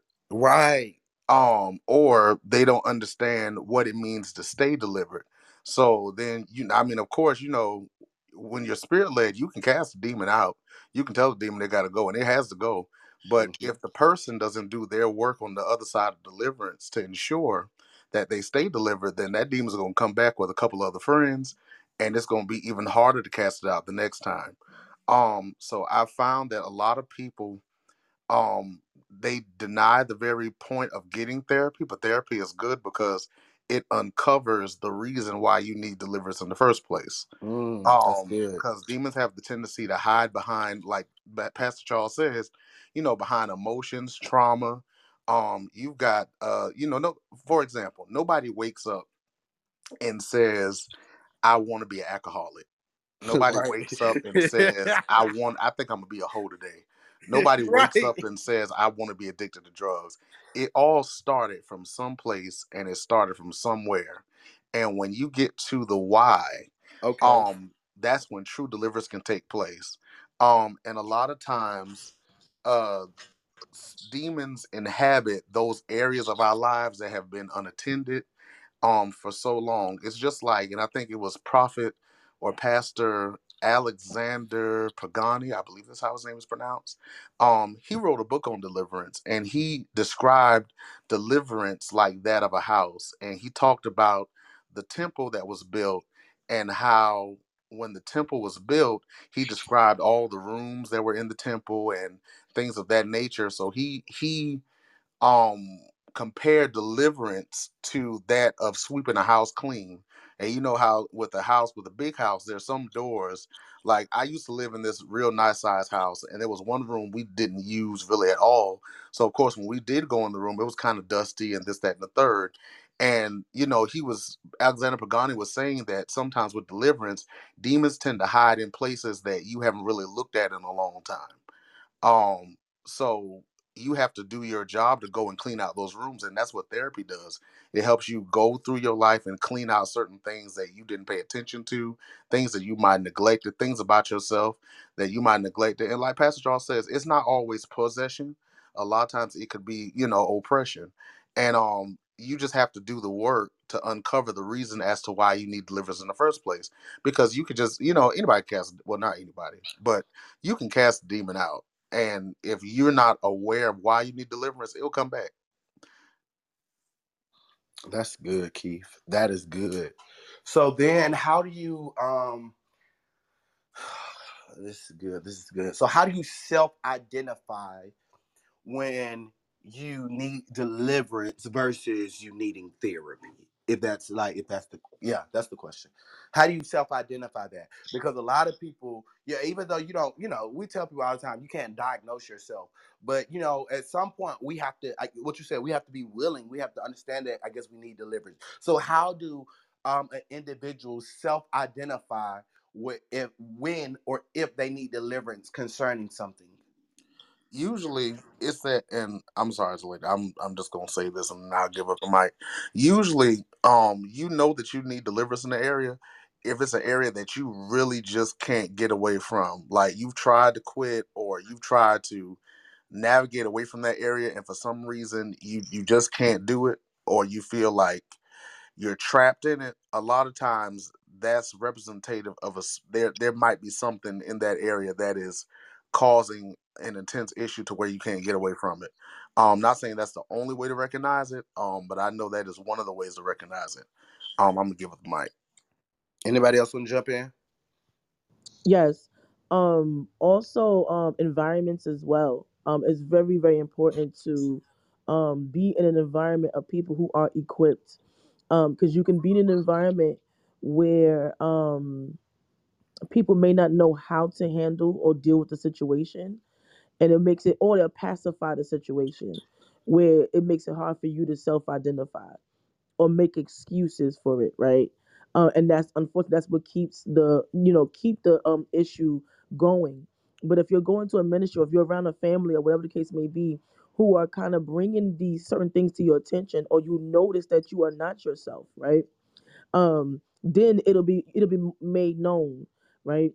Um, so when it comes to like like the man of God said, anything that you cannot control, anything that has more strength than you, that overtakes that you cannot pull yourself out of or you cannot control, is a, a- some type of demonic uh, oppression. Now, when it comes to therapy, um, now now one thing God has shown me is that I realize that when it comes to anything that may seem mentally off or anything like that, the first thing that people re- revert to is therapy but you Right. also have counseling you also have support groups and you also have um um holy spirit what is it? Um life coaching as well. So Yeah, you yeah. have to really understand exactly what you need. Therapy can be one part of it but therapy can't really heal a soul issue. It can help you through your Um, mind. Oh, it can help good. you um process things. It can help you speak out your emotions. And as you begin to speak out your story that therapist can help you pinpoint um with specific things Right. right and, and and also give you a little bit i say a little bit a little bit of um some strategies right on how to get through everyday life right um but after that you're going to need support because what happens is you can once you get the diagnosis whether it's whether it's medication whether it's um something that you got to work out for your day you still need someone to help you hold you accountable and that's where support groups environments life coaching come from counseling comes from and so um i believe that both things work hand in hand right even because like, like like like everybody's pretty much saying similar things demons hide within the wiring of you whether it's Oh, a that's good. Oh, say um that again. Um demons hide within the wiring of you whether it's a um a dysfunction a a um an error in thinking an error in the way that you process things. It could be generational right? It could be something your great grandmother did or your grandmother did and now it's trying to operate through you. Um one thing about you know demons and, and, and um generational curses if no one um held themselves accountable to get the help it'll continue right and so one thing i also know about demons when it comes to strong man, right? I, I'm a, I'm a tread lightly, but um, I was always taught like to bind up the strong man. The strong Right. man is the is the um the source or or the demon that is assigned to keep the curse going in your life.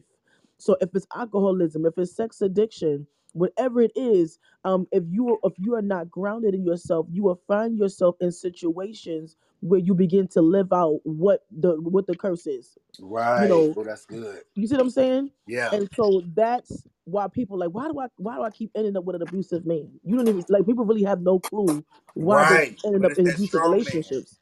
Right. That, that exactly. Oh Jesus, I felt that. And so what happens is you got to get to the root of that thing and then begin to walk out um the manifestation of the deliverance which can also be the spirit and the, the strong man being bound up as well as the practical things that you have to do um which is do that self-healing that self-awareness and also Right. being mindful and being careful um of those things and everybody you know obviously everybody may be in different places meaning some people may be born with certain things already on them or certain things may be um event based something has happened to them right it Right. all depends on where and how severe um it, it, it has affected your life. And so um that's I, was- I don't want to go too I can go further but I just feel like I just want to leave it there for now. But yeah um this is this is really really good. And and this is usually um what I do. I help people get to the root of what's in the bloodline right? Um and what has been happening and so you know you know with family we love to we love to keep secrets right Right. we don't like to say things Talk about it. but what you realize is that something's wrong. Like, wait, what's wrong with me? Why, why, why do I like these things? Why do I want these things? Why, why do I drink? Right? Um, and so those that's that's the first step step of it. Um, and there's something called now when it comes to mental issues as well. There's chemical imbalance, right? Right. Um, there's environment, There's so many other things that remember we talk about the demonic orchestration of generational um curses if Mhm. if you're in an environment and you struggle with poverty, right? But the environment is causing mental illness. This sorry, this is a setup of the enemy to break your mind. Right. So sometimes some deliverance can also be moving out Yeah. of an environment that is True. breaking your mind. That's good. That's good. You could be delivered from poverty just by moving. Come on. Right. And also um understanding patterns. One of the things that's been on my heart is is reversing and catching evil patterns. If your grandmother wasn't a good steward over her, her money, your mother wasn't a good steward over her money, that opened up the doors for prostitution and opened up the doors for alcoholism, Oh, they that's open up these different doors. Um, then you have to be the one to do the opposite of so that you can not only walk out your deliverance, but you're practically doing the things that you need so that you can be well. I like this woman of God. Yes. All right, so I'm gonna leave it there, but that this, this is that's my I take on that like part. this woman. Let me let me say this because I told you, Keith. I love when I bring I people in the room. I like this woman God because okay, so I can speak from experience. There was a young man a couple of years ago. I had a crash course in deliverance. Um, my pastor had told me that it was in me, but I did not want to believe it. And there was this young man that came to my home and that had an issue. He had a sex addiction and he did not know what was wrong with him. And he came to me and he asked me for help. And I saw the demon, but I didn't want to deal with it because it was powerful and I didn't feel like I could deal with it. Not because I was dealing with anything, but I just didn't want to deal with it because I knew this was going to be a very long, grueling, and taxing process, not just on me, but my entire family. So um I helped him and I was his counselor and his deliverance priest. Um I had to talk with him and actually go through sessions with him about why he fell into sexual addiction. And like she said, once we got to the root, now we had to dig through a lot of stuff to get to the root, but we found out that the reason why he fell into sexual sin in the first place was because he had mother issues, he had daddy issues, he was suffering from rejection. And when we got to why he chose the type of women he chose and why he did what he did, we found out there was other stuff that he there was stuff in his mind through therapy that we found out that he forgot about. He completely forgot about because it was so traumatic. He literally forgot that he did it. And when he opened up that door, there was a demon hiding there. And then we digged a little bit further and found out that there was some stuff that was done to him that he forgot about. There was a demon hiding there. And then we digged a little bit further and found out that he had issues or something happened to him when he was five concerning his grandparent. And there was a demon hiding there until I got to um the root of it. And when I got to the root of it, this was a full this was a full blown out demon possession. And it took several sessions to cast these demons out of him because some people have cities, some people have suburbans. This man had a whole metropolis on the inside of him. Keith, I'm weak.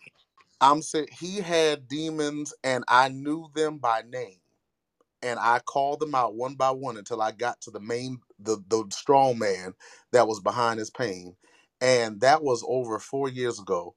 And this today, this man who they said, oh, he needs to be in a mental ward or he because he has a chemical imbalance. I said, no, he doesn't have a chemical imbalance. He just needs deliverance. Once we got him through his deliverance, he is married today. He has Come one on. child. Um, he does not desire any other woman but his wife.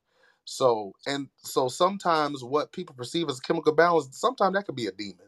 Um, telling you you need medication. No, you need deliverance. Not saying that's the case for Facts. everybody, but you know, you definitely have to be spirit led when we're talking about mental illness and deliverance. Because sometimes and demons have the tendency to hide Right. and they have the tendency to camouflage and they learn your ways. So if you don't cast the demon out fully, properly, it will learn you.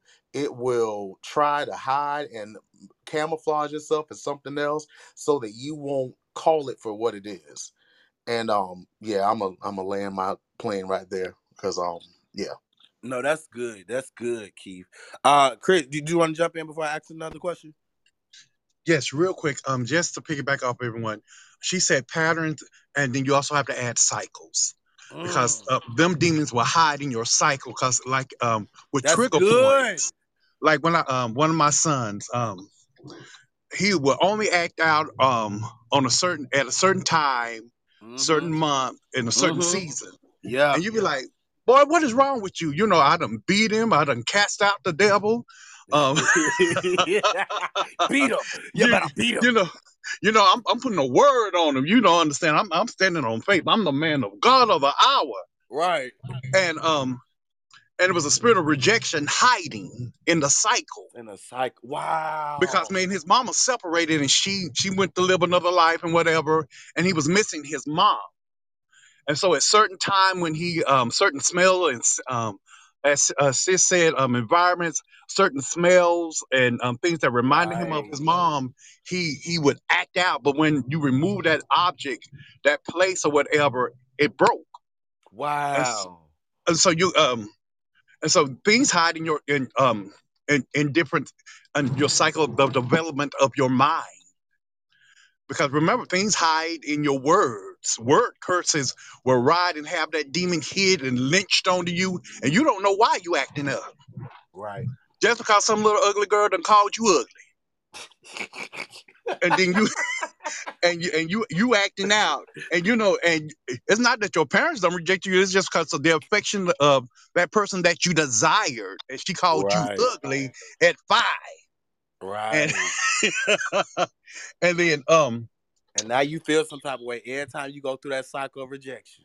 Right, because it has to be that certain type of person, that certain smell. You know, you got to understand. Like that's how we get in trouble in churches, and we go Chris, don't forget about them church. STDs. Oh, not the, eh, Right, come on now. Sexual cycles. 'Cause- transmitted demons. Don't forget about them. Oh yeah, and, and- yeah, and then you know, then this is where we start getting the teaching of the soul tie and generational curses, right. because Right. those are cycles, and so Right. those are the ones that are hidden, not so easily detected. Mm. And so, and then that's the reason why, um, like Pastor Charles have so many hard heads in his church, because they're in the cycle. Yeah. you know, and he want to cast it out, and God said, "No, your job is to love." 'em." right. And, and so, and some things um happens because um love will break up a whole lot of dumbness, the right love.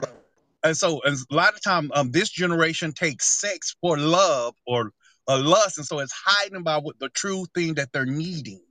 Mm. And so, and then, um, oh Lord, I don't know if I want to go there because I might get in trouble. So I'm gonna touch this real lightly. So I have a child that is transgender.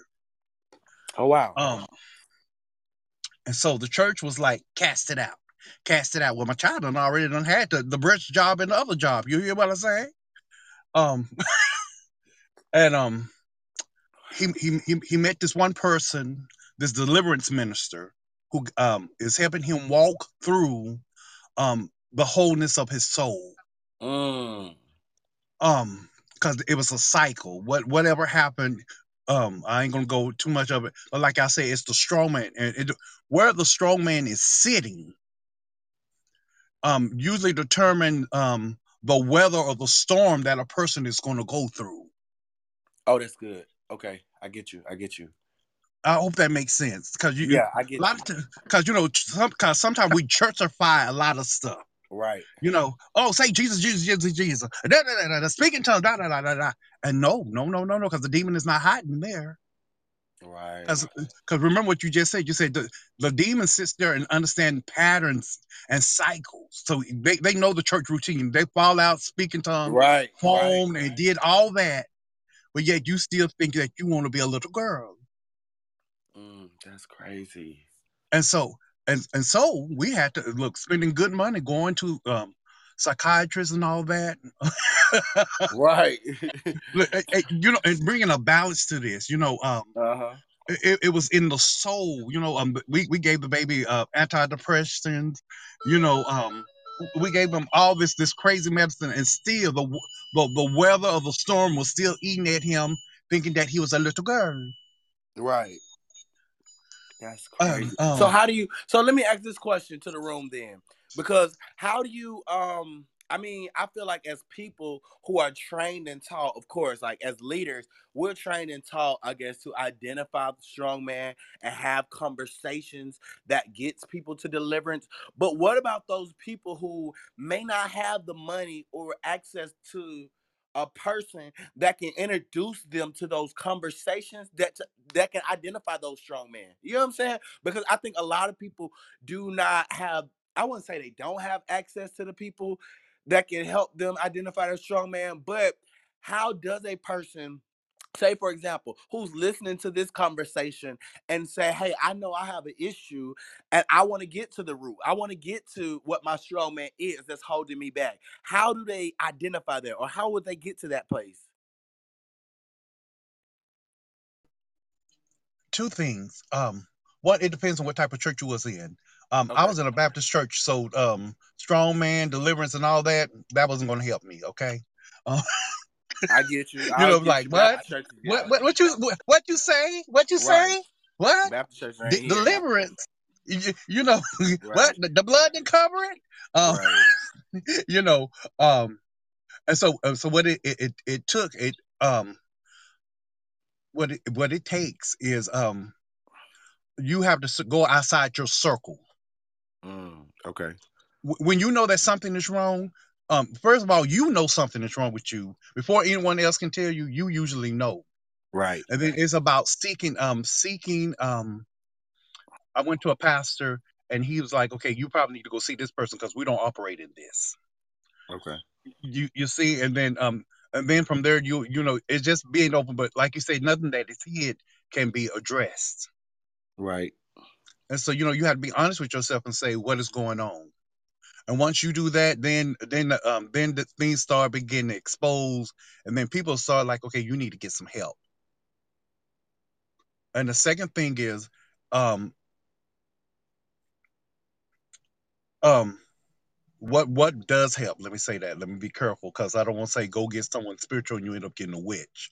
Um, um, that um, part you know, um, there um in, in the Christian bookstores. I don't know if we still have Christian bookstores. Um, certain churches offer counseling, if I can Mm, say that. okay Okay. And so, um, um, like my pastor, even though he didn't believe in deliverance and all that, he was like, "Okay, you need help. You need help in this area." And so he gave me a, a Kenneth Hagin book, and I went and saw that at a Word of Faith church, and they helped me do my process through it like that. Right that helps. Okay. Okay. And see, I definitely understand. It's just most people who are wrestling with these things, they don't realize that they need deliverance. They don't realize that they need somebody to talk to. They don't realize that they need a session where they can have 30 minutes to vent and then have another 30 minutes where a certain person can tell them, hey, this is what you need to hear. Chris, I mean, Chris, you know for a fact, for years, I was doing prophetic sessions, deliverance sessions, all the other stuff. But then at some point, people got to a place where, oh, I can hear God for myself. I can deliver myself, or I'm good. When truth be told, that's not always true.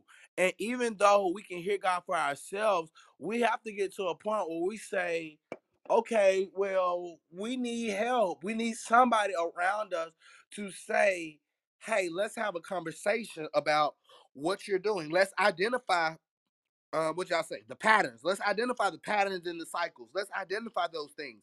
And oftentimes, I think it goes back to what Talisha said. Oftentimes, people are in such environments that that cultivates their struggle versus trying to deliver them from their struggle that it becomes, you know, a, a normal thing. That's why I want to even Pastor Charles. Like, here's my questions because I got a list of things. Can you be delivered from stealing? Can you be delivered from uh uh lust? Can you be delivered from hoeing? Can you be delivered from um narcissism? Can you be delivered from selfishness? Like, what determines? I mean, and I get kind of what we're saying because I guess you have to get back to the root of those things. But what what is deliverance versus therapy? Like, which one determines what I need? You know what I'm saying? Mhm. Can I can I add to that? Yeah, yeah, Um. I love this. I really really love this. Um, as you were speaking, I heard some things happen by chance and opportunity. Okay, that's good. Here's the thing: people. I have done deliverance sessions, right? Um, and sometimes that per- person is honestly not ready or strong enough, right? Um, God knows the timing, right? Sometimes we want to be delivered right then and there. In some cases, some people want to be delivered right then and there. But the reality is, God knows that when you get a moment to yourself or you get around a certain environment, you Right. may not be strong enough or you're That's not ready to let that thing go. It still That's feels good. good to you. That sin still is still there, or your perception about it The taste not your still there's still some deception Yep. there, right? Yep. It- it- you see what I'm saying? And so um and the reason why i say um well i won't say that's a chance but i'll say opportunity the father because his love for us he will always open up an opportunity for deliverance but it's up to you to really get it in, into into um take that opportunity um for um you to get your deliverance. And um and that comes with you you got to really just be tired. You got to get to that point where you're tired or the lord will send like people to pray for you. You begin to um things begin to move. Like i believe in intercession.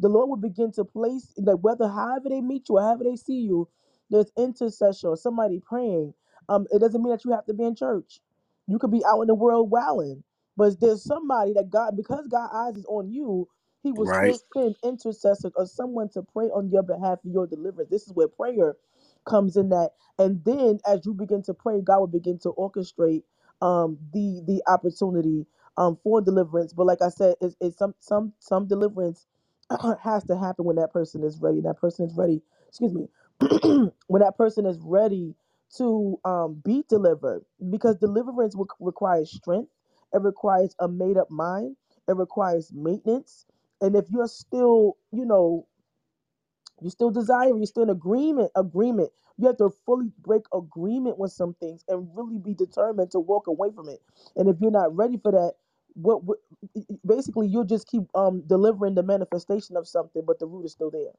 the, the the dangerous part when it comes to deliverance sometimes is the lack of discernment where you know we feel like we done casted all the demons out. You feel like you done casted these things out. Um, but the reality is there's still a covenant. There is still an agreement between the person and the demon or the person in the sin. Mm, that makes sense. So, it, um, for instance, like this time when I've done heavy, like, and I'm like, this there is a spirit of resistance now. But if I'm if we're doing deliverance and, and, and that person is still resisting, then that means that they, they have not fully let go. They have not fully let go. And I've seen this with other apostles as well. When they're doing deliverance, they say, listen, you gotta really mean this deliverance, or we're just gonna be here all night. Um, and so certain and, and also that's when you that's that that's the manif- manifestation of like I won't say church deliverance, but the of casting out demons. But there's also some self deliverances that come conversational. I've seen people get their minds um healed and renewed just by simply um having a conversation as well. You see what I'm So, so Yes. Talisha, let, let's be honest. So if, and I'm not saying this is a real thing, but like I can get delivered from stealing through casual conversation. if you if you don't have You going to hell. if you don't have Shut up, that that's Steph. wrong, Shut up. if you don't have first of all, if it's if if whatever that is, that that, that could have been a habit that started from a child. You know how uh, what is right. that John one that says you know seed um sin grows as a seed and when it's full grown is death. So it could have started off as a seed, right? Now, nine and ten times you may go to jail, whatever, whatever it takes. It, it can, but at some point you have to really get it and see that I'm going down a destructive road, right? Right. Because there's some people who can go down a, struct, a destructive road, but because of whatever they're going through in their mind, they'll agree with it. Mm. And only the Lord can really save them. There's people like, listen, I know what I'm doing. As long as I don't get caught, I'm going to keep doing this because it's in them. The sin is in them to do it. And so stealing per se, I don't know. That like I said, you can go to jail. It could be something. It, it could be some something that would teach you like this is not what you're supposed to be doing. Um, but if that person finally gets the revelation and really see their purpose and see why they need to stop, God will be able to then pivot them um away. Some people go through this. Uh, it could be stemmed from low self esteem. My mother ain't love me. My dad ain't love. You know, whatever that darkness that is empowering them. Hold on. There you go. I'm sorry. whatever demon is speaking to them that's empowering them to do these destructive things that mind you they're having a conversation demons are having a conversation with the person but if you ha- if you are called to that person and you speak into that person's spirit and speak into their life I, I i have seen you know deliverance and breakthrough happen like that as well because nine out of ten times um i'm going to tread lightly with this too um there are something called familiar spirits right Right. I was monitoring just gonna spirits tap on it. Yep. Okay, I got you. right? Going And hell. these are the demons that shape and mold you if you don't have an ear to, to cast it down. They will begin to entice you and speak to you and say, well, How about you? Why don't you like listen, tonight steal a car. I want you to go down this block. I want you to plan this whole thing out and steal this car. Right? You in your mind going back and forth thinking that it's just you thinking of doing something mischievous, but there are demons empowering you to do these things. And that's still a conversation. But if the what if you what if that person on the way to stealing this car, um, this I'm just just hear me out, run into somebody and they happen to say something that would literally redirect the whole night. right.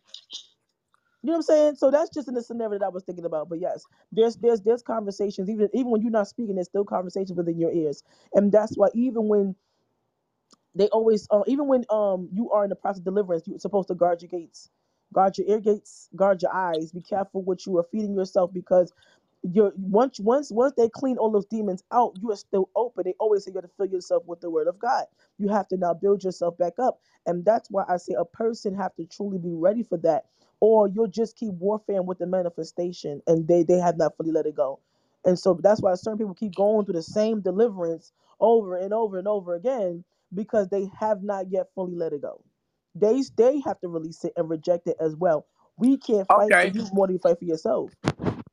Low key, and I'm I, I agree with that. So then here's my question. And for everybody in the room, we just having a simple conversation. Let me refresh really quickly. We're just having a simple conversation. Y'all know how we do it every morning. Casual conversations about simple stuff, real stuff, whatever the case may be. So, you know, we've been building up all week to Freedom Friday, which is the unrecorded episodes we have on Fridays. And of course, we've been talking about a certain character in the new Fresh Prince movie called Bel Air. And you know, it, yesterday we had a conversation about perspectives because the nigga's a whole crackhead. And some people like, okay, well, he just need deliverance. And some people just like, he need love. He just needs somebody to show him some attention. So we trying to figure out what determines when a person needs deliverance, when a person needs therapy, when a person needs love, and all this other stuff. So I'm gonna give another scenario because Alicia gave, like, you gave a good nugget on that one. Like that was a good nugget. So let me take it deeper because sometimes I think and I'm just trying to make the distinction between being delivered from a spirit and being delivered from a demon. Because truth be told, even Keith just gave a scenario about oh boy being a sex addict. So when it comes to lust and and uh, being a sex addict or whatever the case may be, do I need therapy just to control my lust? And do I need deliverance for my sex addict, or does deliverance require for both of them? Because I think, I mean, well, is lust a deliverance issue? Combination of both. And You said what? combination of both. And uh, I'm sorry, Monty, I'm gonna let you get to it. No, you're So, good. so basically, you do need therapy, um, to find out the why, because some people fall into things and they really just don't know why. or things could have happened and you know you might forget certain details that are very key to your deliverance so therapy helps you understand the why um because like um my sister in christ just said you know if you don't really understand the reason why you need deliverance now of course we can cast out the spirit of sexual pervert or the spirit of perversion Right. but if you don't do your part to reject because a lot of people think that you know once you cast it out or what it, once you get delivered that the feeling is not going to come back and that's just simply not the case uh Right. the feeling will return but natural. you will have enough power in your spirit to reject when the enemy does return to you because honestly when the en- when that feeling returns especially when you've gone through deliverance it ain't nothing but a demon trying to look for another access point through you because all access points have been shut so you have to do your part as well. A lot of people feel they have a false notion about deliverance. They feel that, you know, once it's gone, I'm never gonna deal with this again. No, no, no, it's gonna come back. Because it's it's, it's gonna look, it's it's looking for a way in you. And then not even that. P- pastors and preachers and priests who are casting demon out, you got to make sure you right too, because demon will look for holes in you to hmm um to to get in you because you ain't fully right. Um, this is why you got to make sure you consecrated and sanctified before you call yourself trying to cast a demon out of somebody because you'll get sick yourself. Um, so I therapy is it's a it's a good combination because therapy helps you understand the why. Once you understand the why and you understand you dealing with these things, then we can get to that demon and cast that demon out. And now with therapy, you have built up the tools, or you should have built up the tools along with prayer and doing your own set of fasting and praying to keep the demons out. So, So Keith, which one come first, therapy or deliverance? I would say, uh, okay, my experience with walking people through deliverance I would say therapy is probably a good thing to do first. In some cases, it really depends on it. But I would say therapy first. And the reason why I say therapy first, because if you don't understand why you're being delivered, then that's going to be more work on me. I, gonna for. You for right. example, I had a That young part, lady that part who right there. Yeah. Right. I had a young lady who came to the church and she said, Pastor Tisdale, I know I need deliverance. And when she started telling me her story, I said, No, you need therapy first. I said, Because you don't even understand the reason as to why you need to be delivered. You just know that there's a problem. Oh, And see, if. I just and see, because I'm a child of God and because I'm sanctified and I carry myself as such, I got the power to tell the demon to go. If the demon, I can evict the demon. However, if you don't understand the reason why you're being delivered, um, you have to understand that demons have legal access to you based upon stuff that you do.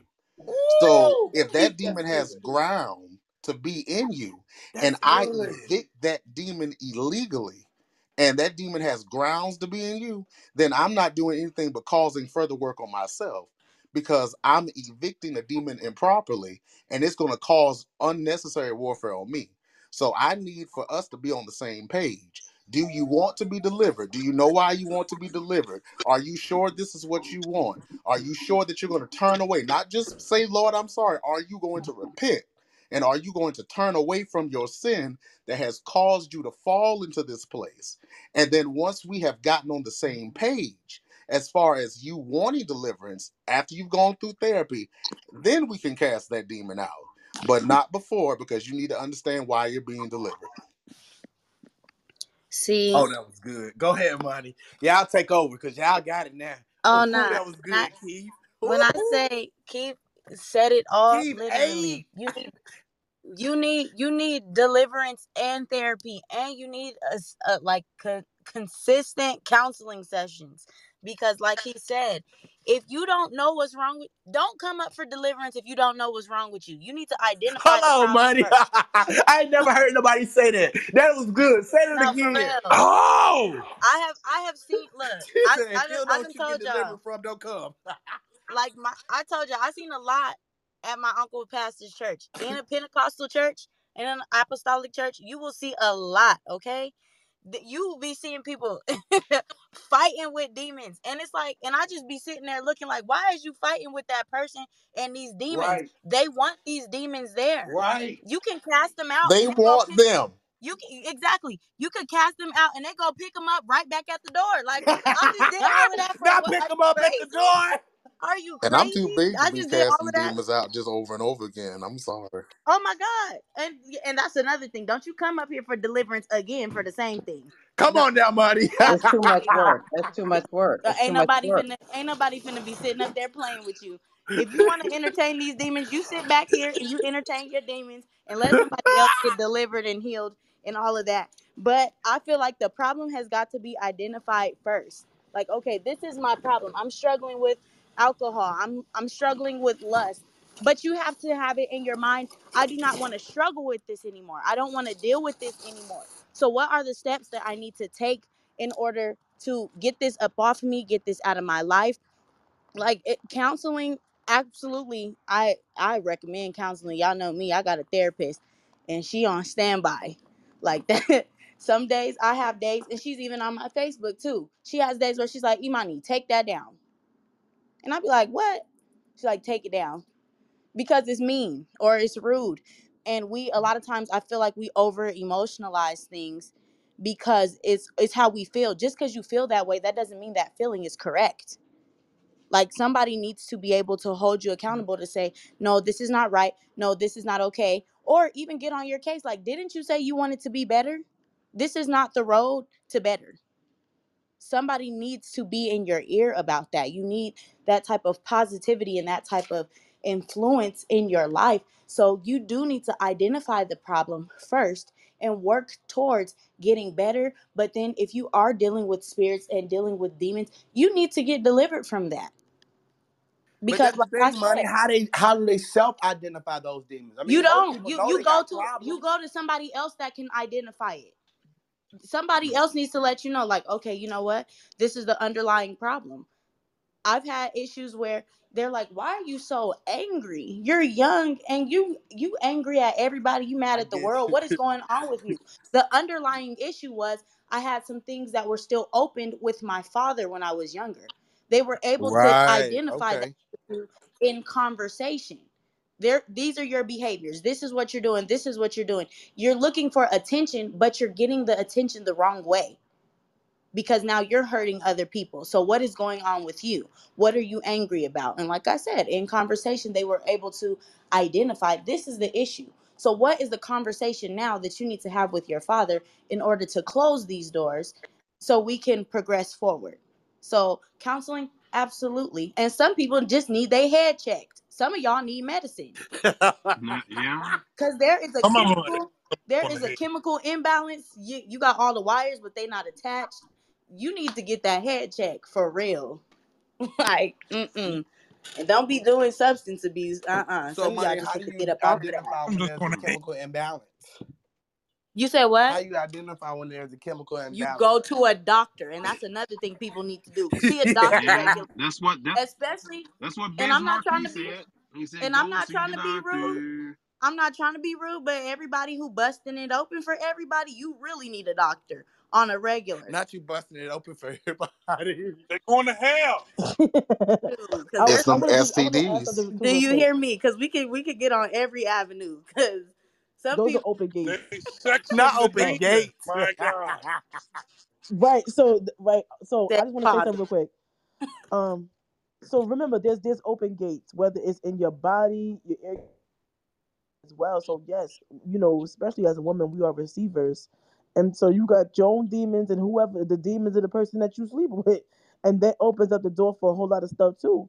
Um, but as you guys were speaking, and I know that um some deliverance will take time because do understand that there are something called gatekeepers, and these are demons and strong, strong. I talk about the strong man, but also the stronghold that are on assignment to stop you and to cause you to not be delivered.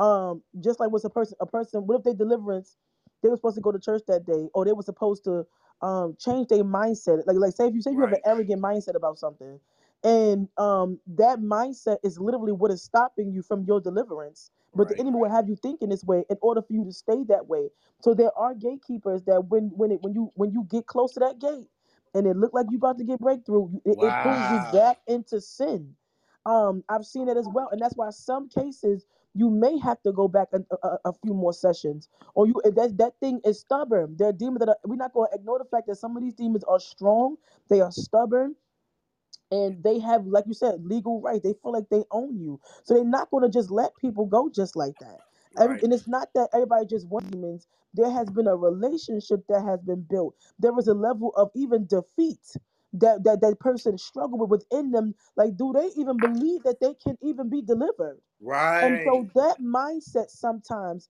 is the reason why people are like, listen, I don't even know. Or if they have gone to a person for healing or deliverance, whether it's a church and they mishandle them. And so the Mhm. second or third time around, they may not be as open, right?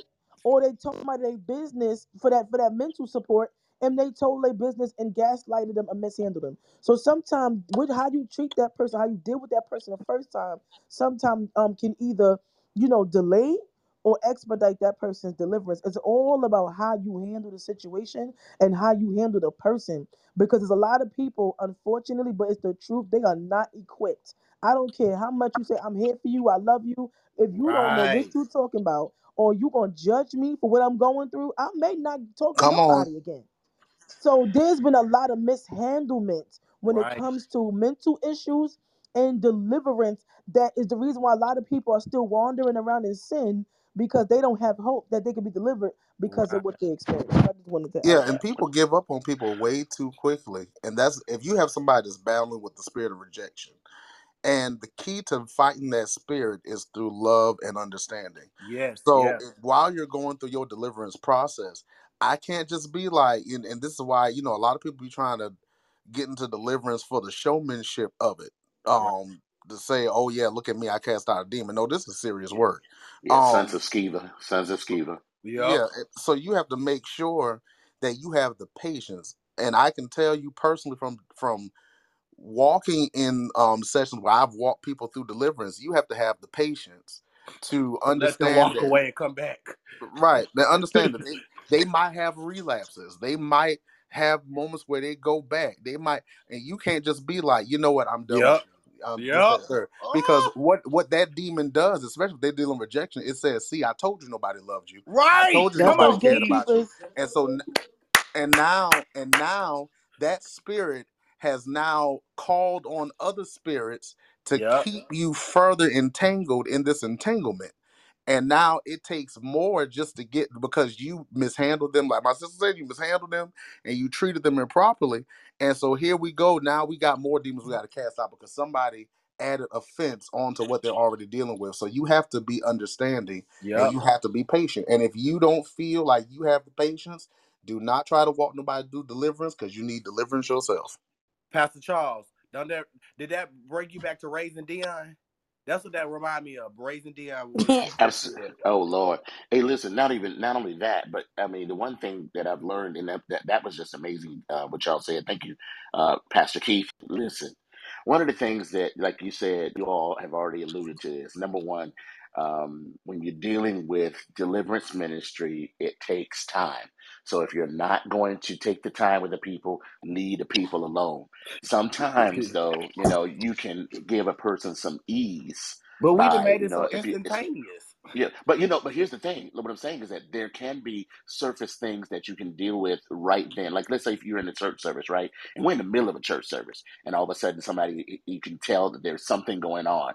Um, you can get to a point where a person's at ease, get them, get them, get the uh, oppressive spirit off of them Under enough for control, them to be able to, yeah, enough for them to be able to get, you know, get their mind right or be in, in engaged in the moment because technically they need to be engaged when you got somebody that's crawling on the street, crawling crawling on the on the floor, and you got all this other kind of stuff happening, there's a little bit more that needs to happen. And so, you know, hopefully you have people in your in your house that can help with that or know what to do. Let me tell you something. It was so funny. My wife was in the corner one day. We were having it was prayer service. We were having a prayer service, and this young lady comes in, and I could see the spirit of depression on her. I knew that's what it was um, you know, it was it was not only her demeanor, but I could just it just changed the the, the dynamic of the room almost. I guess maybe because I just felt it, I knew it.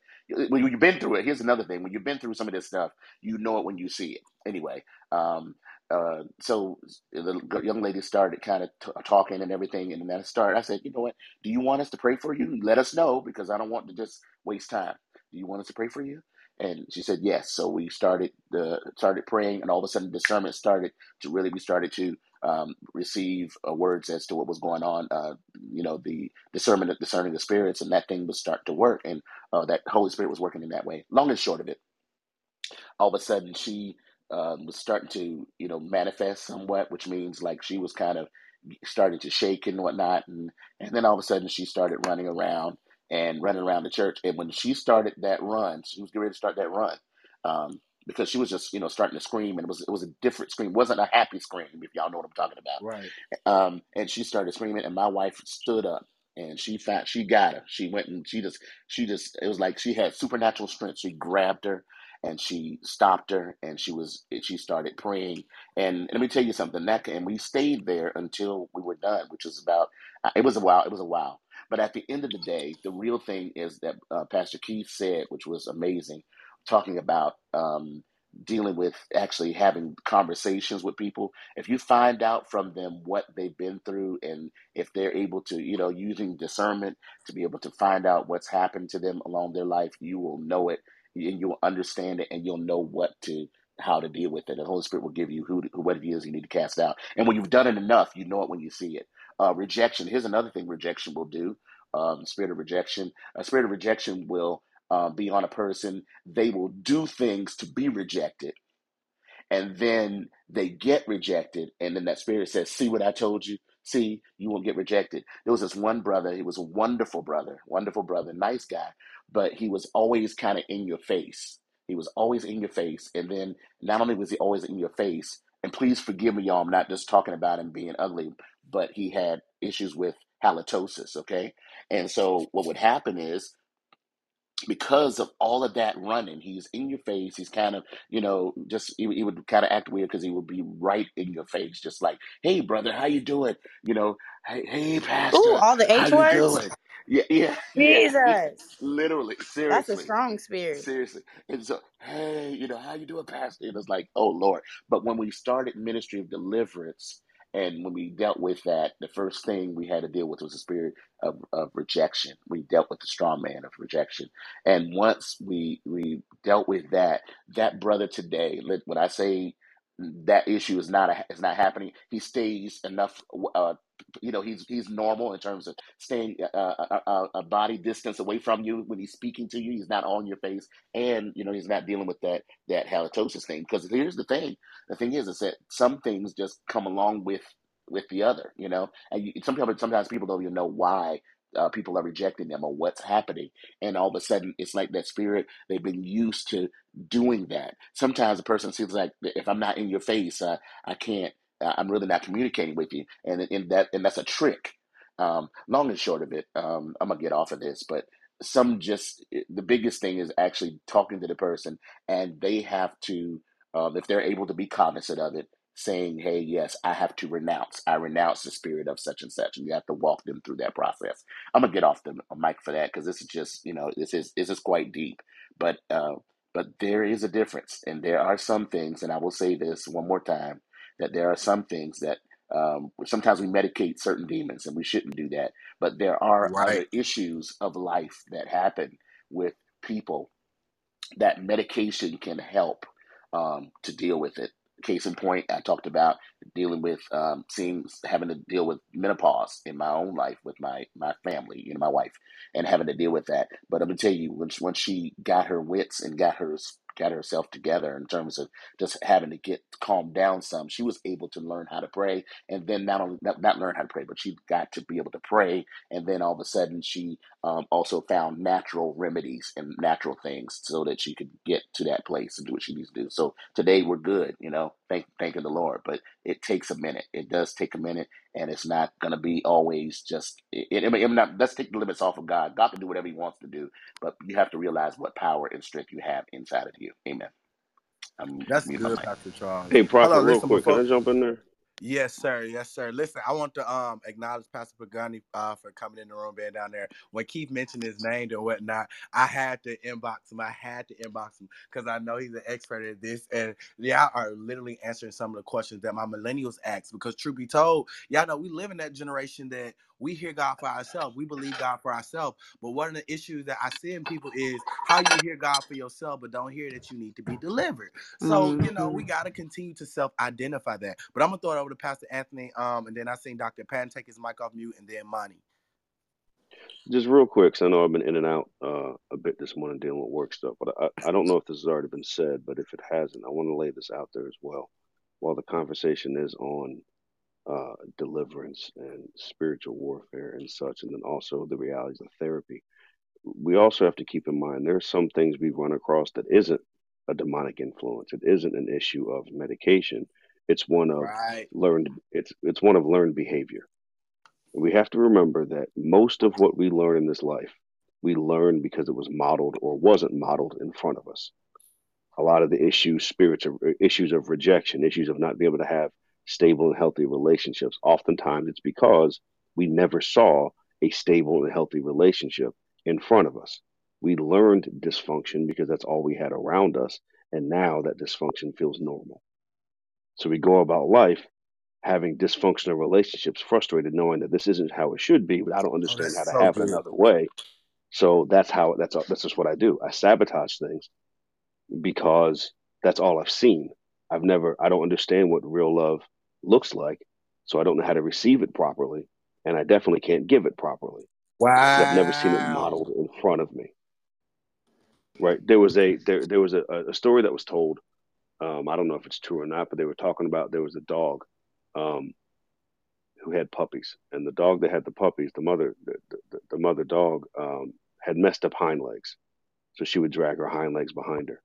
Well, her puppy, whose legs were perfectly fine because of the model that was in front of him, drug his hind legs behind him too. Although his legs worked just perfect, had no problems whatsoever, because of what was modeled, the dysfunction that was modeled, the limitation that was modeled in front of him, he picked up that same process, even though he was fine. Right. So we've got to we've got to consider. Yes, some things are demonic. That's a real thing. Let's not dismiss that. Some things need medication. That's a real thing as well. But some things are simply learned patterns of behavior that we have to take the time to unlearn. I just want to drop that off in the conversation because it's an aspect that needs to be considered as we're dealing with real life people in real life situations. I yield the mic. No, that's good. And I, Hold I want to say this too. because that that wasn't it was said, but it wasn't said. It wasn't expressed in that way because oftentimes we don't realize when I guess we've learned behaviors that aren't really the norm. That's when I think that therapy part will come in where we have to, like you said, have to talk to somebody to identify that we really do have a problem. Because a lot of people don't know that they're walking in dysfunction until you get to a spirit where you're trying to compare yourself to another person. You know what I'm saying? And then now you're feeling some type of way, and that's another spirit on top of itself. So I, I definitely understand that, Anthony. Pastor Pan, I'm gonna throw it over to you, but I'm gonna, I'm gonna, I'm gonna ask another question after that. But yeah, Pastor Pan, jump in. I'm sorry. No, it's all good. Uh, it's great conversation, and uh, always good to be in a room with such great, uh, thoughtful minds. Uh, honor to Apostle Pagani. Uh, been in some of his meetings and seen some things, even experienced this hand, very hand been laid on me and helping me get delivered uh, from a cycle of vagabond that I didn't even know I had until I got into the service. And what, what I wanted to say is this: a lot of times we have a lot of churches that don't have a culture of the word being preached, which then opens up a lot of different things that people become demonically oppressed because, you know, demons understand the word of God, and understand the authority of it. And when we're not trained up properly in the things of God and the Word of God, because you know, especially in Pentecostal circles, there's a lot of culture that is not spiritual. But kind of like uh, when Jesus talked about the traditions of men, he talked about the Pharisees, and he talking about the law not being abolished but coming to fulfill it. But the problem was that the Pharisees had added their own brand of what the law was. And I think that at times, if we're honest about church culture, when we talk about deliverance, when we talk about mental illness, we talk about those kind of things, we have our own little spin on certain different things instead of what the Word of God gives us access to. Like we were in the room, uh, I think last week we were talking about, well, everybody's not called to deliverance. Well, the Bible don't say that. The Bible says these signs follow those that believe.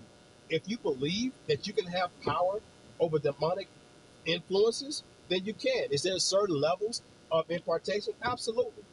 But when the believer is taught, because a lot of different Christian sects don't even believe in deliverance. And again, Apostle Pagani and his his friends did a, a lie that I missed, but I, I was so glad that they did it because one guy was saying that they didn't believe in deliverance. And the Bible doesn't say it. There's tons of scriptures that speak to that. And guess what? We don't preach it enough. We only deal with it from a reactive standpoint. And now that you know the term has become a little bit more, I guess, popular because a lot of people are being exposed to it. What's happening is that a lot of people are not being deputized or being imparted into, and either been, uh, you know, taught about the ins and outs, and having not only uh, the power but having the burning to learn scripture, the burning to actually be a disciple, or and even as we pastor churches, discipling people into the things of God, so that they will less likely have these issues show up in the first place. Outside of the medical stuff, outside of the the soulish stuff that we all got to deal with, because somebody talked about lust. Well, James talked about there's sometimes that we're drawn away by our own lust. That's not demonic. That's just us having a spirit of lust that we already know how to walk in, and then the enemy comes in and partners with that, and then the next thing you know, you got something on your on, on, your back that you didn't know that you was going to have, and many of us uh, have had to walk through that, and many of us are now just really coming into this knowledge, and now we have the ability to cast this stuff out, or people help us get rid of it because we didn't know. But until again, we get devoted. You know, devotion, like in the Baptist church, was 10 deacons standing in front of the church singing an old dead song. They call that devotion. No, devotion is having a real prayer life, a real life where the Holy Spirit is walking and talking with you on a on a daily basis. And it's just it's not just for oh demon come out because most people we like to get our jollies by showing how powerful we are to other other Christians. I think that's an issue too, where we really become uh, so personality and so uh, charismatic to show other Christians versus having the power ourselves. And that's that's what I think stymies some of the power of God because too many of us are more concerned with looking good versus having the power and having the character and the discipline that it really takes to really walk in deliverance, have power over demons, and not only that, when I don't have all the answers, who do I go to? What relationships do I have with other ministry gifts in the body? If we would shore up some of that stuff, some of these demons and some of these devils that are running rampant in a lot of different fellowships, and dare I say, even some of the Pentecostal fellowships that claim they know everything about the Holy Ghost, like they got a whole encyclopedia to tell you exactly what they're supposed to be. That's the part that breaks my heart, and especially in some of the the circles I've ran in that were very traditional. You know, and when God sends me back in there, they look at me like I'm nuts. Because when I begin to take authority over things, or when the Lord uses me a certain way, it's like that ain't welcome here. And that's a hard space to walk through. And I know that's a lot to chew on, but really, we got to get to the point to whereas we start discipling people again, making that great again to the point to whereas when they are familiar with the things of God, even if they find themselves in a place that they shouldn't be, at least they'll have enough foundation to say, I need deliverance, or this is not of God. Where do I find it? And I think that's one of the things that we have missed in the church. Mental illness and health and those kind of things is great topics in the church. We need to talk about it, but we also need to mix the sacred and the secular, teach those things, and stop being so excited about what God does in the midst of church when either the power of God is flowing, or we're just exhortating, or we're just you know just doing what we call church. But there's got to come a time to where there are whole conferences where we really instruct the people of God, not only on deliverance, but really righteous living that really helps to draw the line in the sand that keeps demons from actually having access to the people of God. But I but I land the plane there and go on mute. Thanks so much for allowing me to speak. No, that was good, Pastor Patton. You that really was good, and it sparked something in me that makes me want to ask, ask this question because Anthony even brought up a, a, a new word or brought into a new language. So, say for example, my mom was a hoe, my daddy was a hoe, and all I know is, you know, I just can't stop having sex. Is that something of I need deliverance from a generational curse, or is that learned behavior and I need to sit down and just talk with somebody and realize that what I see my mom and daddy do, I don't need to be doing? They're Can I going to answer or you ask hoo, hoo, Anthony? hoo, hoo. They're you going to said I'm hell. Go ahead, go ahead, go ahead, Steph. They're go going ahead. to hell. Is it going in to hell. Is that a Let me yield it question for Dr. Trina everyone? and then Mia. Well, first of all, thank you. Good morning to everyone. Thank you for allowing me to speak. This topic is definitely, um, I, I enjoyed what I've heard from um, uh, Keith, and um, it, it definitely is one of those. And and I would say on this particular what you the question that you just asked, um, there is definitely something going on with the the generation of behavior that has been learned um, but also there is something that um, the person have to realize that they uh, can to get counseling uh, because there's an underlying issue there because it could be from a form of abandonment because the, if the mother doing it and the father doing it then how you know when is that person getting nourished uh, or getting the love or attention that they need uh, and if that is the case then how are if, if how do they recognize the love is it recognizable based off of them going and doing the things that they've seen their parents do because that's the only form of love that they've seen, uh, quote unquote, known, I should say. So that that definitely is um, back to what Keith and uh, uh, Monty B had said in regards of getting counseling. Counseling is truly uh, important. Uh, I I believe also like what Anthony had said that uh, it's the it's the mindset. Some people just have to because they've been culturally trained certain things. And uh, as an example about the dog, some people have this mindset that I have to do because this is all I've seen, this is all I know.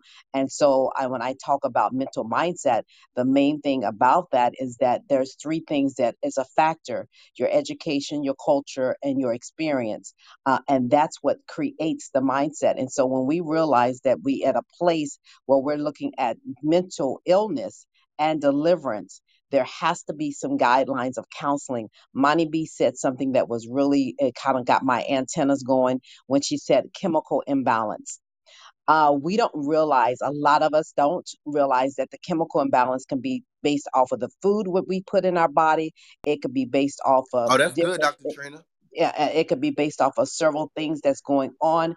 And so when you have a chemical imbalance, and I talk about this a lot with the women um, as well as some men, um, but chemical imbalance, as Pastor Charles had mentioned about his wife going through menopause, uh, some people go through um, chemical imbalance based off of children have it based off of their behavior. If they're real Yeah. active, they call them ADD, da da da, all this crazy stuff uh, that they start to say. And I don't mean it in a, in a, a certain way and so they put them on a medication and, and so you have to be mindful of the chemical imbalance and having that tests run to find Yeah. out what level of chemicals that you have in your mind uh, in your brain and also the chemicals that's in your body because you could be deficient in one area and over efficient in the ar- other areas because of the balance that you're not having and so there's things that we need to we just need to be mindful you know we can't be so spiritual that we're no earthly good. And is at a point right now do we at the place where we're we're ha ha ba and uh, delivering folks and casting out devils, but like he said, we cast them out, but they they have to be really at a place where they understand what has been cast out. So they have to get the counseling. Not only have they do they need to get counseling, they need to sit down and, get some uh, true understanding of what was the trigger points. Why do I overeat? Why why do I do certain things? Why am I abusive? Why do I uh, sabotage relationships? Why do I do all these things? And if, if it's deliverance, I really believe that God is, the, uh, you know, in ministry, we want to deliver everyone because that's that's just what we as Right. ministers want Right. to do. We want to make sure we uh, cast out every devil that we see because that's the thing. But like Keith has said, there's some that has an authority. Do we know? Because some people have opened up and put their their family members based off of different uh, witchcraft and and demonic forces, and we have to be, uh, you know, have opened those gates as a uh, the uh, prophet has said, have opened gates and allow that thing to come in. And when we rec- recognize the gates, are we are we casting out something that have already gained permission to be there? And now we have to understand that permission was given to someone based off of what was um, was they um, uh, I, should say, how can I say this? What was given to them based off of a generational curse or generational situation that has been put over that person. And so, knowing how to deal with them, going through the counseling, understanding the, the, the how to deliver them and keep them fully delivered.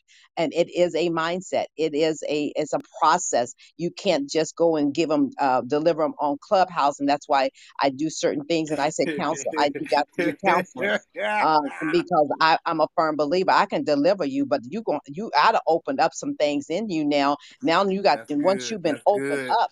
I got to make sure that I close that door. I got to make sure that you don't run from the next room because they they club hop and they you know you have to have to have the you know I'm I'm gonna be frank with y'all. Um, uh, you know back in the day we go to the party to the club on Saturday at nine o'clock because that's you know some people just go get a ho- uh, you know start an early appetizer, early drinking, and then by eleven o'clock we really we we going all the way in, and then there's something called the after party. Okay, and so on Clubhouse, there's these hoppers that goes from I got delivered at nine o'clock and I and she cast this out, but I I'm feeling something because this spirit is still, you know, lingering on and or whatever. And so now they feel that okay, I'm I feel free and not realizing that there's still an open portal that has been opened up. And so now they done went to the other person's room and because they said, Oh, prophet, the prophet uh, prophet is going to prophesy to you and let's get a word, get a word. And so now they have opened themselves up because they was in another room and been delivered. And then they go to another room and someone's speaking a prophecy over them. And so now that thing is compound. And so now they done went to the after party. Okay, so the after party, they confused because now their mindset, and so they got all these things going on. And this happens on Clubhouse. And so when we look at it, where do real deliverance come in and where do real um, um, mental health issues come in? And so that's why we have to be careful as ministers because I believe because God has really dealt with me on some things. He said, okay, now you you deliver them. Now you got to go back and close that door. Close that portal. Mm, Understand that good. portal that's been open because now I've delivered them. Now also I have to be mindful myself because I've been attacked after delivering someone. And I was like, Lord, I was attacked one time, uh, prophet. I'm gonna tell you the honest God truth. I, literally for three days I was down. I mean, Pastor Keith, Keith, I was down. I delivered somebody on Clubhouse, and I was like, "What in the world?" I mean, that thing hit me baby i don't know if i i tapped into something that was uh uh that was obeyed and uh, uh, authority that was given to whoever but i it took me three days pastor charles. I i prayed i laid before the lord. I said god whatever this thing is that has jumped on me off of this clubhouse i said i got to be mindful. That's why i'm very very careful now let me tell you now I'm very wise and careful. I use the word let wisdom speak. I'm truly, truly be obedient to God. I, you just don't see me doing certain things that I used to do because when you know better, you do better. Because see, there's so many witches and warlocks in these rooms. And then that's when people get caught up and stuff. And so when we talk about mental health, there's a lot of things that's going on, and people need counseling and true deliverance from both of them. It has it has to work hand in hand If it it got to be hand in hand it has to be in certain areas especially when we're dealing with the chemical imbalance especially when we're dealing with certain things that have been uh, generational curse or generational brought onto uh, family members that from generation to generation you see poverty mindset you see uh, a lack of this abandonment all those things. There there is something as a deeper root as my mom always said baby there's something deep and you got to go deep to find out. So when you go deep, that might not feel good, it might not look good, but you got to pull it from the roots. Okay, so I'm gonna let that go. But this is Dr. Trina Brown, and I listen. I'm gonna let it go, Pop, because I, I felt something. Come on, but uh, this is truly a blessing, and this this is needed in this time frame because suicidal spirit is high. You have more people that's in the in the, the mid early uh early late 20s mid 20s 30s and 40s even committing suicide. What is that? What's Yep. going on? So truth this is my matter is question there's a mental thing going on and there is Right. some deliverance that need to be taking place. And so when we really look at this thing how do we get to the bottom line of it? We don't need to just keep talking about it. We need to say, okay, what is the practical tools? What do we need to do as a believer, but also as a people? Because the Bible said first natural, then spiritual. We can spe- we can preach and, and, and speak in tongues all day long, but what is the natural thing that we're Yes, that's my next them? question, Dr. Shrina. Yes. So I'm gonna What was the what was the question before Prophet? I'm sorry. Oh, I'm sorry. So, so that was going back to the generational curse thing. Um, so say for example, my mom was a hoe, my dad was a hoe, and here I am, um, being a hoe too. Is that learned behavior, or do I need to be delivered on it? Oh yeah, okay. I wanted to um quickly like just give my perspective. If y'all don't mind, I'll land my plane quick. Um, no promises though. no, joking, joking. I'm gonna land my plane. Um, but I, I I I actually love that you asked this question because my I mean my mama wasn't no hoe or my or or my father. Well, I'm I really don't know who they are besides mom and dad. But um uh I'm glad you brought this up because actually when I was going through deliverance, Pastor Pagani, and it's so funny that he's in the room because I had thought of when he touched on epigenetics. Um That's why I I need was to get up here.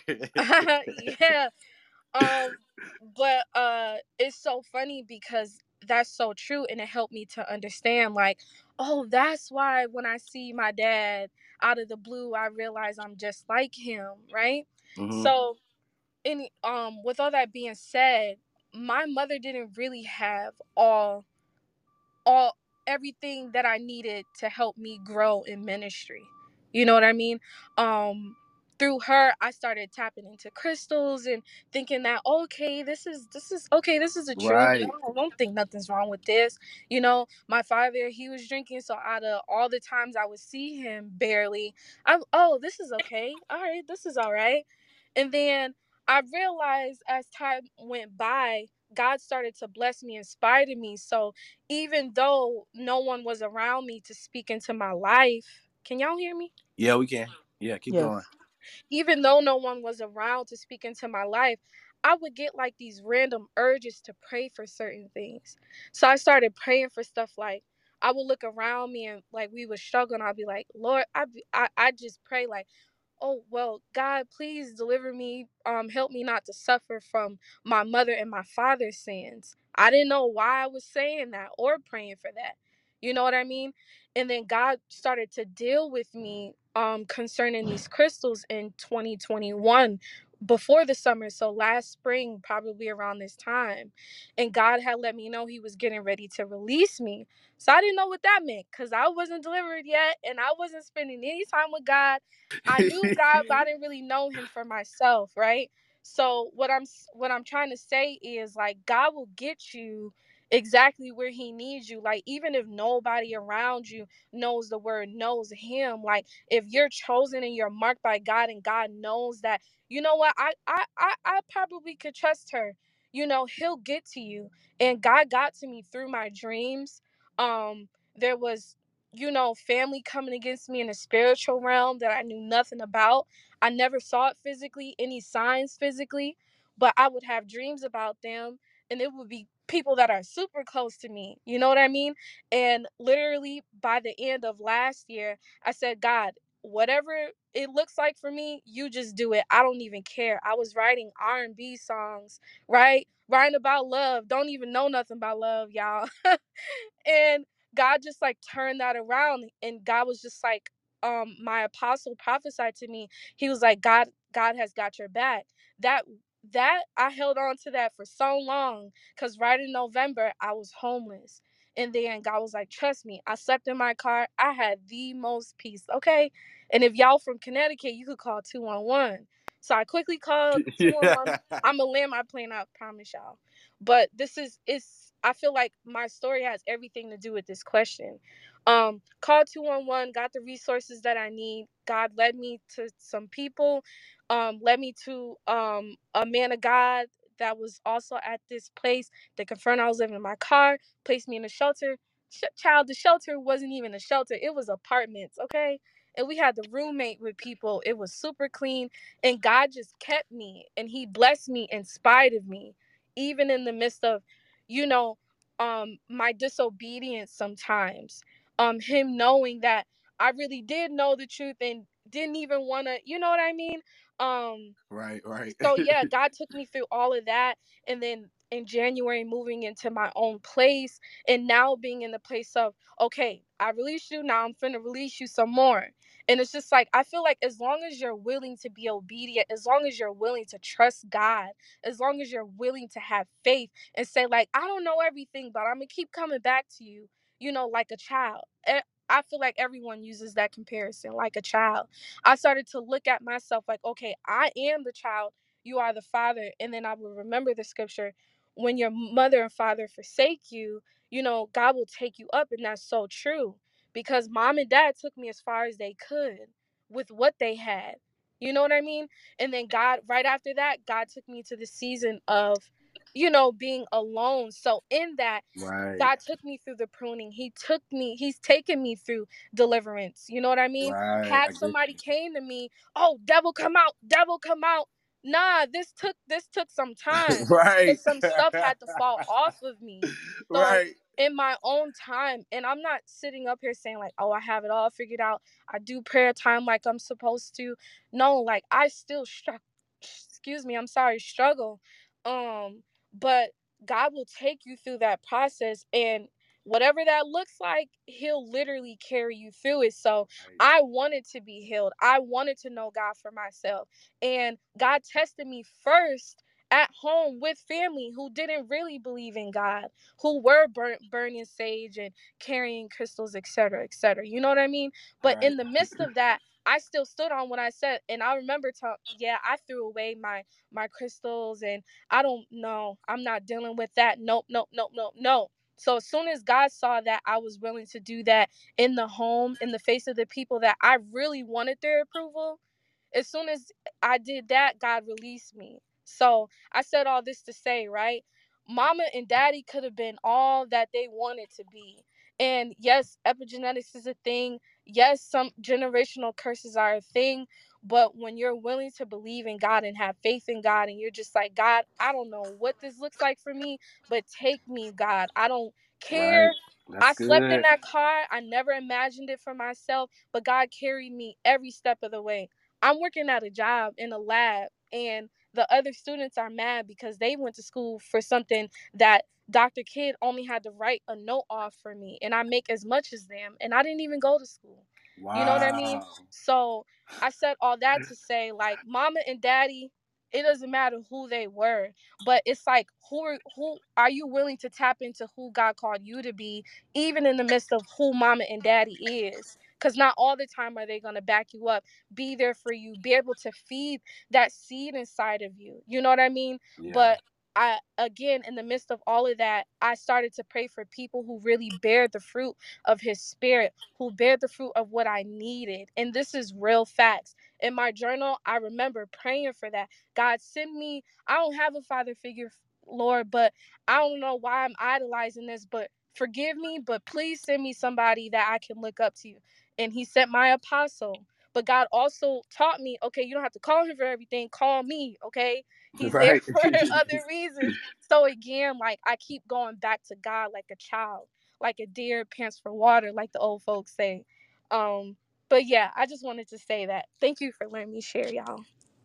No, that was so good. Listen, this is why we have that these rooms because out of all the things that we say, it's always so good to hear somebody give their real life testimony behind the situation and through these situations because that, like, literally, that was so amazing. Okay, y'all, y'all know it's eleven o'clock and Google finna go off. Google finna be like, "Hey, it's eleven o'clock. It's time to start wrapping it up." Da, da, da, da, da. Y'all know how Google is. So I'm gonna ask one more question and I'm gonna let anybody answer this question um, before I ask the question of the day, because y'all know the question of the day is always something completely different, just to get us back smiling. is 11 a.m. There you go. You It's just- time to wrap it up and start Okay, working. thank you, Google. Thank you, Google. I'm I'm already working right now as, as I listen. Thank you. but no, y'all know the question of the day is always something different to get us back smiling, get us back laughing. You know, because we take these conversations deep, and these be some serious conversations for the morning. I'm telling y'all, y'all get us excited for the day. And, I'm, and we got a full house today. Oh yeah, y'all y'all, y'all got me, y'all got me so excited. So listen, I'm gonna ask this last question, and then we're gonna start wrapping it up. So this question is for you know my my group of people because some people um are scared of deliverance. Let's be honest. Some people are scared of deliverance, like you said, don't know what it look like and all this other stuff. And like my generation, some of the people who I'm around, even some of the people that I'm newly exposed to, um, they don't know what gen- uh, deliverance look like. Let's put it like that. They don't know what deliverance look like. And then the do, and then the ones that do, correction, slow down. Then the ones that do feel like deliverance is oh you laying hands, speaking in tongues, and somebody falling on the floor. You know what I'm saying? They think it's a shucking no no no no, and power comes and boom, something just happened and changed, and all of a sudden they delivered. But I really want to know for you know my people, what does deliverance actually look like? Is there a look to it, a sound? Do you walk different?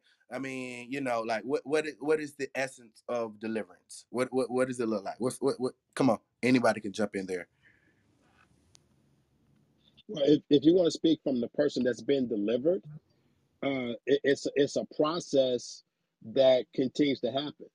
I think when we see when the uh, when, when Jesus gave the man that was at the pool his healing and his deliverance, he saw him also in the temple, and Jesus said, "Make sure you stay in this posture unless something worse comes upon you."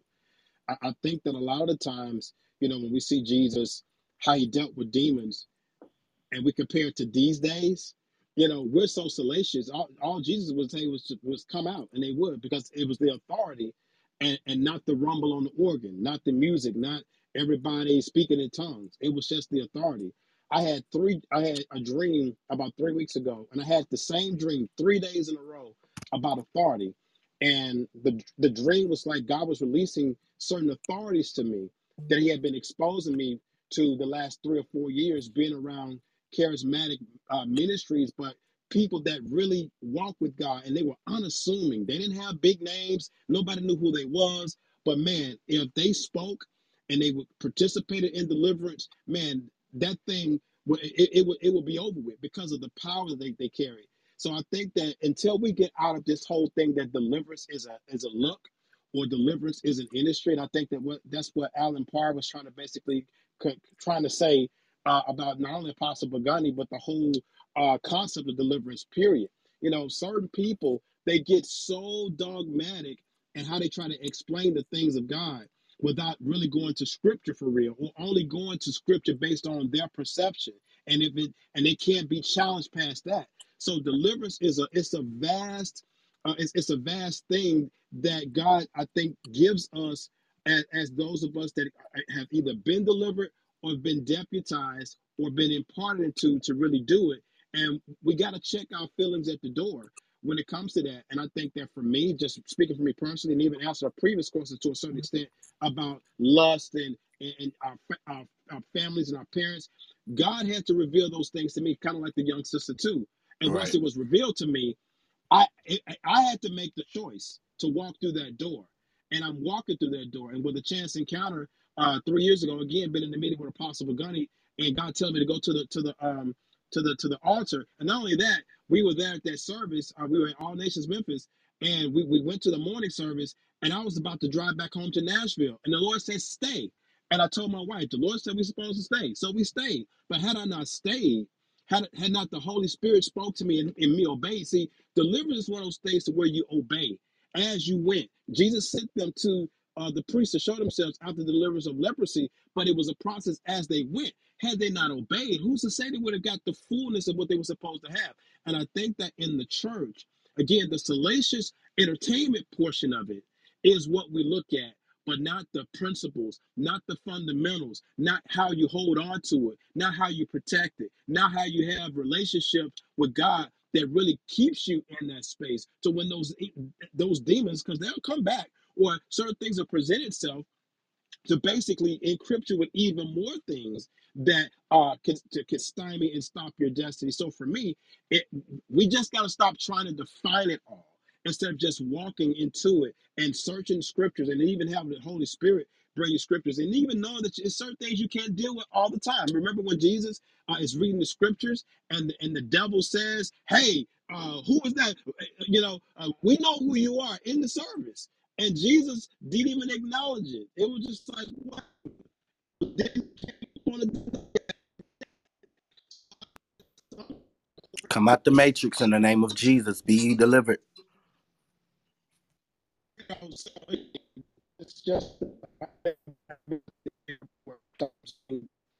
it's just crazy things in scripture that we gloss over and we make up our own stuff versus seeing the stuff that's in scripture already and then the holy spirit being our teachers and then like the sister said praying for god to send us even more teachers and not be like the people in timothy where we find our own teachers we find our own culture we create our own dogmas we create our own theology stuff that sometimes even doctors of devils to a certain extent, because there's a lot of witchcraft, there's a lot of willful things that we will use scripture to do to act like we got authority when we don't have it. And that's the thing that I think that the Lord is blowing up, and that's why deliverance is on display. But there are certain generals and there are certain people that God is earmarking to make sure that it is taught properly and that people can walk in it and not only walk in it, but live it out and continuously uh, be the example that we're called to be as the church. And I'll say this in land of play. I think one of the greatest things that we made a mistake with Kanye West. Now we're talking about the whole mental aspect of, him, but with Kanye West, we opened up the doors. Oh, he can come and do Sunday service at our church, and he got saved. He's saying that he's speaking scripture, he's doing X, Y, and Z. And, and when I first saw that, I could see all through that smoke screen. And not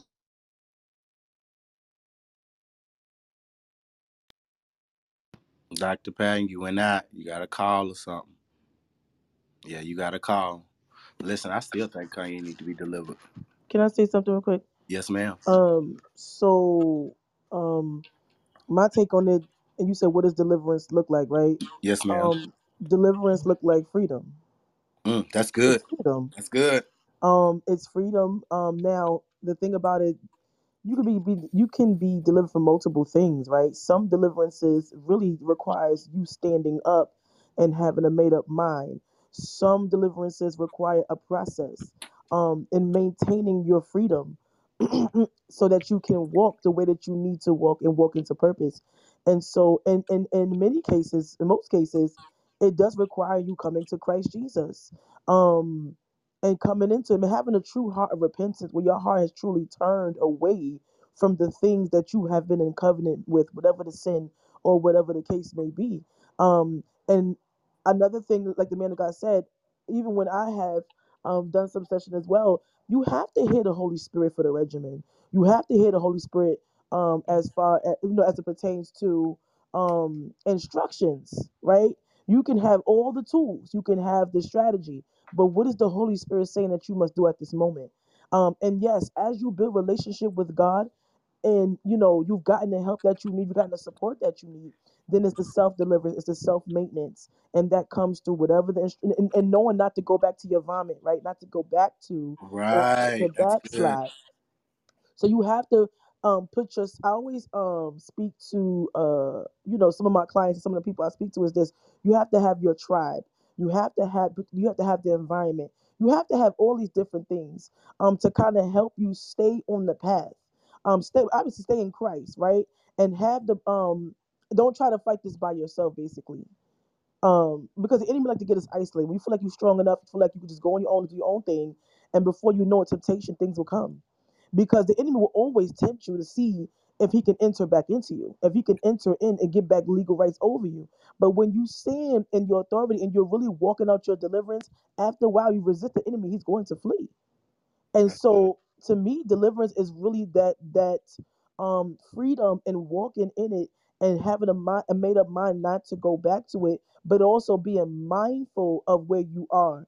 Um like for instance if you know that you've overcome like uh depression if you know that there's a certain time of the year when that that time will come then you would have to first of all you know be praying or consecrated or already have certain things prepared so that you don't um be in a low place. Meaning you you going out to eat you, you you're doing something active. You're doing something that will help keep your spirit high keep yourself in a good space. Um and that's certain things you just got to be ahead of time be ahead of the enemy. And this is also how you break the cycles and curses because not only are you um doing something different but you're breaking whatever um environmental trap or, or temptation that would cause you to go backwards So that's just my take on that part. Is is is is really just um freedom and maintaining that.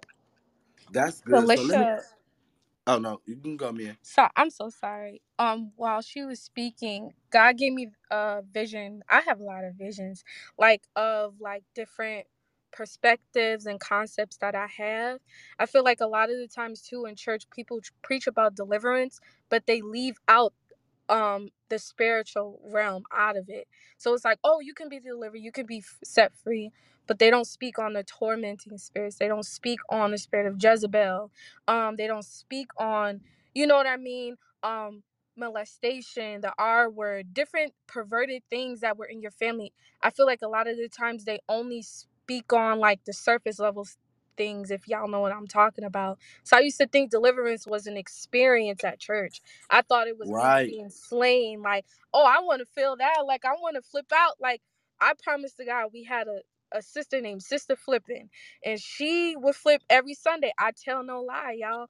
She did, and she would flip all the time. And her name was Sister Flippin'.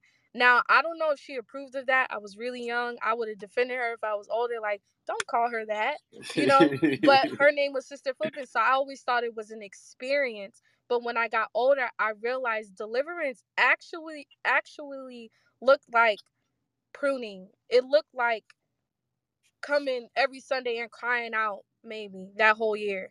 Um it looked like you know, if you look from the outside looking in, like you're looking at somebody else, you would think, "Oh my god, one day she cool, one day she not." What if God is taking her through a deliverance? She just having up and downs. Be there for her. You know what I mean?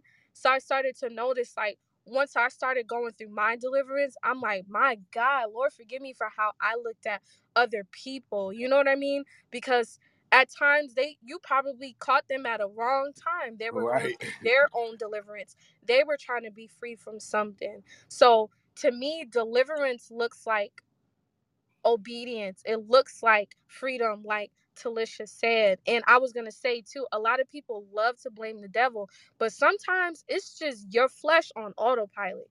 Like you just created a habit. You, you, it's some things in your mind that got in there habits that you learn in your your household That's trauma etc that you need to unlearn so that's why like i started going to counseling because there are some things that i need to unlearn that mama and grandma used to do. You know what I mean? Like I would watch my grandma get upset over something and be upset about it and keep bringing it up for months and months and months. right. So I'm trying to unlearn that. You know what I mean? So sometimes it's just you on autopilot and God wants to take deliver you from that and how he might deliver you from that is as if you're on drugs. Like all right, if You're we going gonna through try to get you off of this, we're gonna withdraw you from this. And so it's like for me, deliverance also looks like filling up your stadium with more of God. And that doesn't just mean going to church and going to therapy, but go outside, go to dinner with some other saved girls, save save young men, or people in your church family. If you don't want to hang out with them, what are you into? I love music. I wish there were more gospel open mics. You know, Right. I don't want to hang a bunch around a, a, a liquor and then have to hold on to my water bottle. Come on now. because I'm not trying to look like I'm in here partying with y'all. Right. You feel me? So, like, you know, just filling up your stadium with more of God. Like, where can I, God, where can you meet me at this week? Okay, I want to go to a dance class, but I don't want to twerk what's up? So yeah, deliverance also looks like that. Like I want to feel like that's the mission I'm on this week, filling up my weeks with more of God. So God, where also can you meet me so I have an outlet? So I feel like in deliverance too, God just put this on my spirit to say, make sure you have an outlet too though. Because when you, we are isolated at times, there are times we need to get outside and walk too. God put that on my heart to say it Amen. heavy. So if it's a beach you can go to, a walk you could take without anybody else, do that. You know, sorry, go ahead. No, you good. I'm agreeing with you. Pastor Charles just told me the same thing because I have to get myself in that same mentality sometimes. That is a ble- man. That is so good. Anybody else want to address that question? Anybody want to jump in? If I Uh, if oh I yeah, could, next I was going to go to you. Yeah, because I already seen you raise your hand. Yes, sir. Go for it. thank you so much, uh, Prophet. And I appreciate everybody that's in this room. Uh, I woke up this morning and I saw the title, and um, great room, great room, great minds in this room. But I wanted to say, uh, deliverance looked like something that is most overlooked that Jesus said. The hardest part of a miracle and the hardest part of deliverance is when Jesus said, Go and sin no more. I swear to God, man, bro, I just wrote that down. That came to my spirit. I tell you not. I just wrote that down. I was gonna ask the question because I, oh my, speak of it because I was gonna say what, and the question I wrote down was when Jesus showed grace, was that an act of deliverance? That meaning of showing grace was when he told her to go and sin no more. When he stopped them from stoning her, was that an act of deliverance? Man of God, go ahead and preach, preach. Yeah, that's it. He said, Go and sin no more. So the hardest part of deliverance and the hardest part of the miracle is not on Jesus, it's on us. It's a mindset. And I I, I wanted to say openly, uh, Mia, I, I honor you. I, I I really admire your your mindset. And Tal- uh, Talisha, I think that's it. Uh, just great words that have been put out here. Uh, Dr. Andrew really uh, hit some things, and and really it's a mindset uh, the prodigal son. We hear people preach on the prodigal son all the time. Is that deliverance? Was that demonic deliverance, or was it uh, learn behavior, or was it uh, a decision that needed to be made on his own? If we look at the situation and we look at the end results, and the end result says he's in a pig pen, but really his deliverance came when he said, when the Bible said he came to himself. In other words, he started thinking Oh, that's about where he good. was. He looked at his mind He understood that my mind has got me in a place that my body has become affected. My my my surroundings have become affected because of what my mind has done, what my mind led me to. And so this this is not an area where I had to be uh had demons cast out of him. It didn't have to he had to come to himself. Uh I like the word that we use. We have to become unlearned in some areas because we have to make the choice on what we're going to be. Are we going to follow after tradition? Are we going to follow after what everybody done? There was a story about this uh, young lady and this young man that got married, and when they got married, every every holiday when the holidays came, she wanted to cook a ham. Well, she would put the ham in the roasting pan and she would cut the butt off of the ham Come on now, I and, heard and that one. and she would cut the butt off the ham and and and and he would he asked her he said why do you do that? Why do you cut the cut the bottom part off the ham all the time? And she said because my mother used to do it. My mother used to Yeah. do it and that was her only reason is because my mother used to do it. And so he went they went to visit her mother one time then he asked her mother he said why did why did why did you cut the ham the bottom off the ham? Because now your daughter does it but i don't understand why you do it. And she said oh because my mother used to do it my mother. So they got a chance to talk to her mother, and her mother said, "Oh, I did that because it was too big to fit in the Come pot on that I now, had." come on. And some people are cutting off, some think people are cutting off things that are important or things that's going to be beneficial to you in your life, but you only cut them off because somebody else cut them off down the line in your family. Which leads me to this point. How do I get rid of generational curses? How do I get, gener- get a generational demons? This is what I want to say in this room today. Generational curses come by doors of sentiment, sentimental doors. Watch what I'm telling you sentimental, sentimental, sentimental values, sentimental doors. Grand, great grandmama had a nice wedding ring. Great grandma got divorced and she gave it to grandmama. Grandmama had had the wedding ring and then grandmama got divorced. Gave it to daughter. Daughter got or gave it to mama. Mama got the wedding ring. Then mama ended up getting divorced. Now daughter has the wedding ring, and and and and and what is going to be the end results? The end result is going to be divorce. Why? Because there is something connected to the sentimental value. What is the sentimental value? Well, great mama, great grandmama gave it to grandmama as a wedding ring because she wanted her to uh, have the same ring it goes all the way down to generation. It goes all the way down to our millennial. Now our millennials getting ready to get married, but nobody told her that great grandmama was a witch. Oh, oh, oh, oh, Talk about it. Nobody told her that great fell out grandmama. chair to my Come on, knees. sir. Nobody told her that great grandmama practiced voodoo.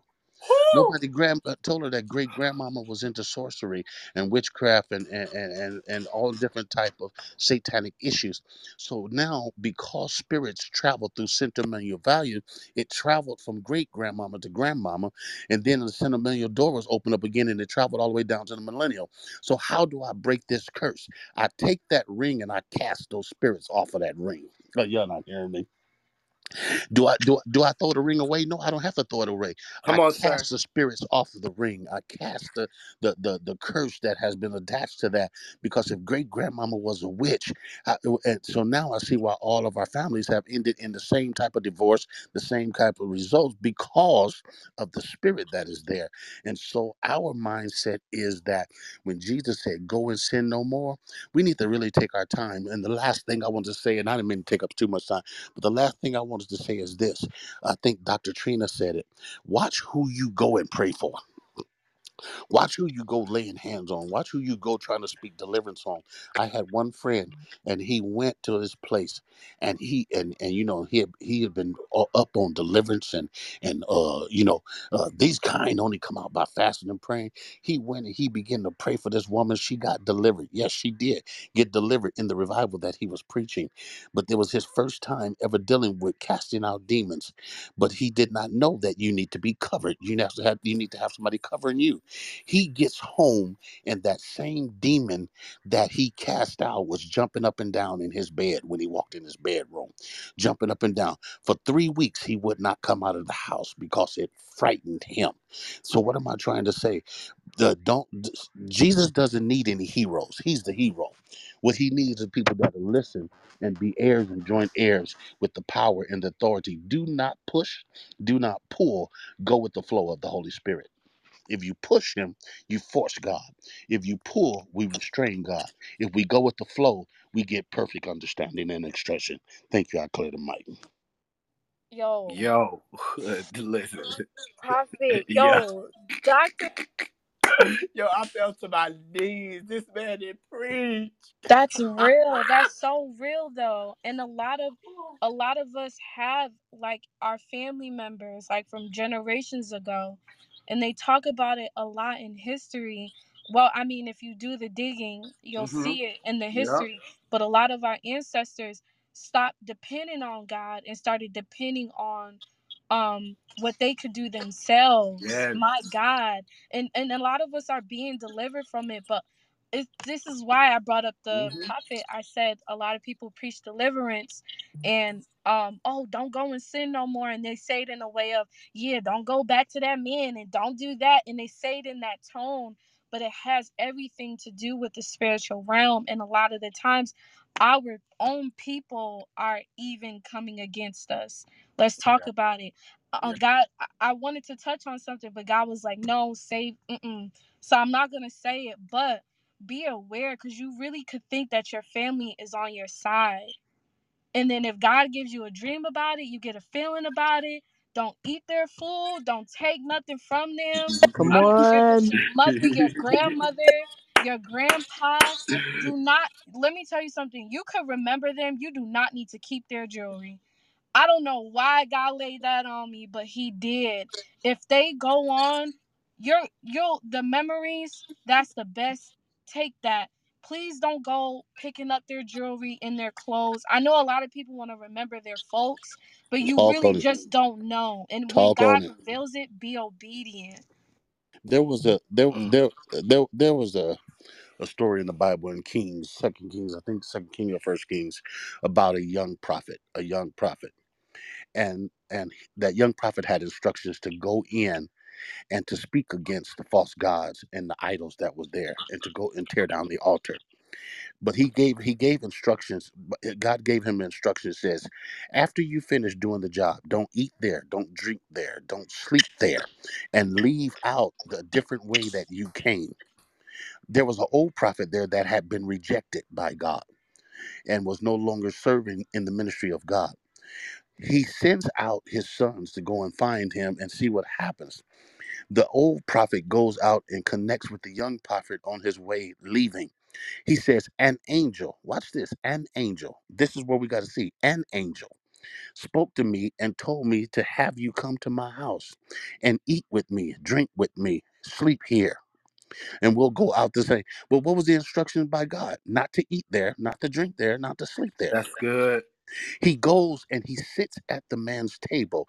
He eats there, he drinks there, and he sleeps there. But what he, what we don't understand is that his sleep was eternal because God used the old prophet one more time and he prophesied to the young prophet and told him, Didn't I tell you not to eat, drink, or sleep in this place and leave out a different way? And for this reason, because you listen, so this is what the old prophet said to the young prophet. He says, I am a prophet just like you are. So where was the mistake? He connected to the title and so the message that I preach, and I preach this so many times at leadership conference, don't let your title supersede your calling. Do not let your title supersede your calling because he was influenced by the old prophet because he was called a prophet and he died where he shouldn't have died and he lost his life when he should have been able to live. So what oh, I, I love what she just said. If God tells you not to do, if he tells you to do this, if he say go to the left, stop going to the right. If he tells you go to the left, why would you keep buying car after car and making a right turn and running into a wall when it says no right turn, no right turn, no right turn, and you get to that same corner and you run into the same wall? When are you going to make the left turn? When are you going to make the left turn? Because God is saying turn left. And when you turn left, you find out that your deliverance and your freedom is there. Uh, this last thing freedom without responsibility is bondage. It's bondage. The man just preached again, and and, and I'm check talking out about what he see, and, tha- and that's what I was getting at in so many words before I got a phone call I needed to take. Is that see what we have been training people? We've been talking about the prophetic as a as a blanket statement, and I've been raised up in the prophetic, and I've been doing, but we're not even talking about discipleship. You could be a whole gifted warlock and witch out here if you're not submitted to God's voice or you only submitted to the power of God as the gift, but if the Holy Spirit is not the anchor that guides you into the truth and said, don't say that, don't do that, come out of this, come away from that. See, we, we have only made the prophets soothsayers. We've only made the power of deliverance as, as, as just demonstration only.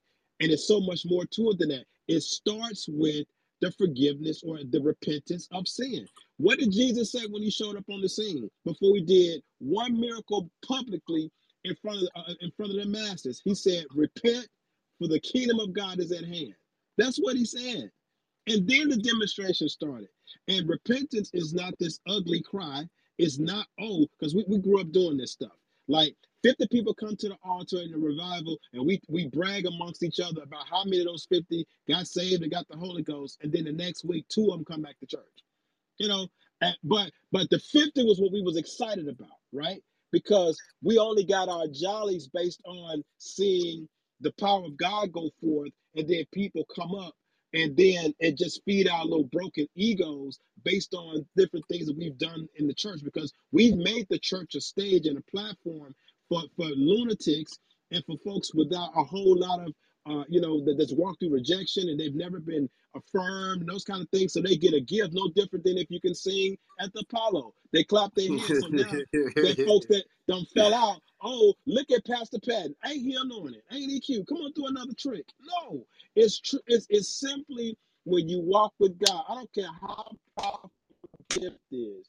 The my power is that I walk with God. I do what He tells me to do. Even like David, if He says I can't build the temple, or like Saul, Saul, wait for Samuel to show. Now I'm gonna go ahead and sacrifice because Samuel taking too long. That's the kind of stuff that we are dealing with in the body of Christ, and that's why the devil has a lot of legal rights in a lot of different synagogues. That's why Revelation. That's why he said that some of these churches were the synagogue of Satan. Now hold on, wait a minute. These folks are prophets. They can preach. They got a great uh, presentation of the word and worship, Oh and yeah. that's a and, and that's a synagogue of Satan. Yes. Why? Because they don't listen to the word. They don't listen to God. Like when Jesus shows up in, uh, to Ephesus with John, and he says, "Tell them I got this against them. They've left their first love." Now God said, "I know you hate the Nicolaitans. I hate them too, and you're doing what you need to do there. Yes, y'all are, uh, are are gifted. You do a lot of great things, but I still got something against you. And if you don't change this thing that I got against you." I'm gonna pull my anointing off of it. How many churches have had the anointing pulled off of them because they only do what they want to do, or they do it how they want to do it? And because the gift still works, they think that God is still with them. And that's the issue. And so many times in the church, when people do come and they need deliverance, well, guess what? They can't get it because we're too enamored with the tricks that we can do. And I'm saying tricks from the standpoint of the power of God that when we when God uses us and we, and we get prideful, you know, as the sister talked about Jezebel, we've heard Jezebel only be taught basically about rebellion. And when you read the story, the Bible says that the, the woman had a problem with sexual immorality. How many, and this is just not a woman, but that's not a man. A lot of pastors that are sleeping with their members, are sleeping with people on the road and getting up to preach. That's the spirit of Jezebel. That's exactly what that means. We have not explained it. And that's why many of us continuously are going through this cycle. And sexual sin, dare I say, is one of the gateways to a lot of different demons. And we don't talk about that enough. That's why we are afraid to deal with it from that perspective and we're silent. When we're caught up in certain different things and then other sexual sins show up in the church then now we're muted because we got our sin so that person may know your business and and, and you know that person's business so but we just gonna shout and dance over anyway and then we're gonna try to prophesy. We're gonna try to uh, get people delivered and the power of god can't flow because there's not clean vessels in the house or at least submitted vessels that at least saying that look i know i may be battling with some stuff but I'm constantly turning my face toward the things of God. So I think that's very important what Doctor said. I just want to add that piece to it. Repentance is the number one bedrock of deliverance. And not only for those that need to be delivered, but for those that also that are administering the deliverance. Don't tell me that you can get me delivered and you still struggling with some stuff, or you struggling with like stuff that you still ain't released. And and, and I have seen it in church services where actually tell that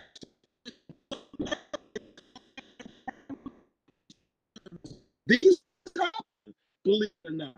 So we need to be prepared for what God's about to do in the earth and in particular in the church because there's so many people that are dabbling into all kind of things that are of the occult and they need deliverance and they need the voices of God that are submitted to not only preach the truth but uh, model the truth and then have the demonstration to go with it. But I'll land the plane right there.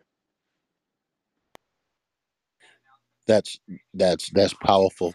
Revelations three and one, uh, Doctor Andrew, you hit something. Revelation three and one says this: when Jesus was talking to the seven churches, he was talking to the church of Sardis in Revelations three and one, and he says, "You have the reputation of being alive, but you are dead. Strengthen up those things that remain or are about to die."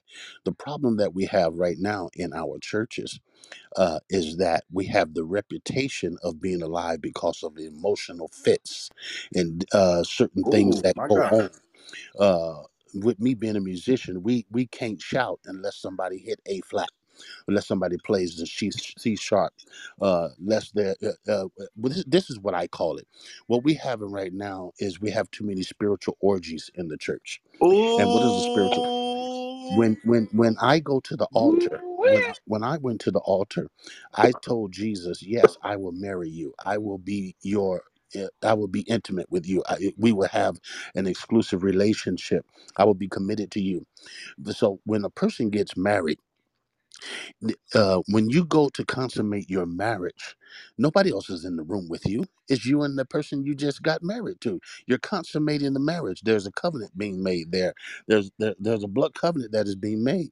But if you have to wait to so and so walk in, or if you have to wait till the musician get to the house, or if you have to wait till the prophet gets to the house, or the evangelist come to the house, then that's no longer an intimate relationship between you and your spouse. That is an orgy because you need somebody else in the room for you to for you to worship and for you to uh, uh, become intimate.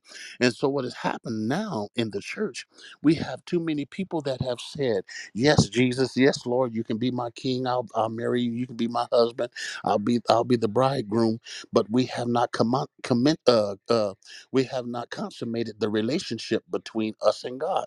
So, how can God put anything in us? How can He plant seed in us when we've been on lockdown because we're still waiting for somebody else to come in the room? I need the choir in before I worship. I need the musician there before I worship. I need the, the best artist, the best soloist, the best vocalist in before I begin to open up to God. That is not worship. Worshipers, when Jesus met the woman at the well and nobody was there but her and him. And he began to talk to her about spirit and in truth. He said that they that worship me must worship me in spirit and in truth. So what does he do? First thing that he does is he talked to her about water because water represents spirit in the word. He talks to her about water. He said, if you knew who you were talking to, if you knew who you were uh, having a conversation with, you would be asking me for water. I would not be asking you for water. He said, the water that I have to give to you, you will never thirst again. If you drink this water, you'll never thirst again. She says, give me that water. Why? Because now she understands the spirit. But watch this. If they that worship him must worship him in spirit and in truth, and in truth, that means there's a conjunction between spirit and truth. So now he says, Well, go and get your husband. She says, I have not known. And what does he say? You have answered truthfully. Now you got spirit and truth. This woman is by herself, and she is the product of true worship because true worship has nothing to do with everybody being around. True worship is your adoration, your intimate thoughts about who God is in your life. And then praise is the outward expression. But we have the reputation of being alive, but we're dead. That's why we don't see the blind eyes open anymore. That's why we don't see the lame walk. We don't see the dumb talk, the deaf hear. Is because we have the reputation of being alive but we have not consummated the reputation, uh, the relationship that we have with Jesus. And watch this, Doc. I just I just preached that text this Sunday, this last past Sunday. And verse 24, it says, Jesus told her, He said, You worship what you don't know. And a lot of people are worshiping things or worshiping God, and they think they know God, but they don't. And that's why he had to say that the day is coming that the real worshipers, the true worshipers, are going to show up and they're going to worship him in spirit and truth. Not only that, God is a spirit. In other words, that's a shot to the Pharisees and the whole religious system because what we have, what have we done? We've worshiped leaders.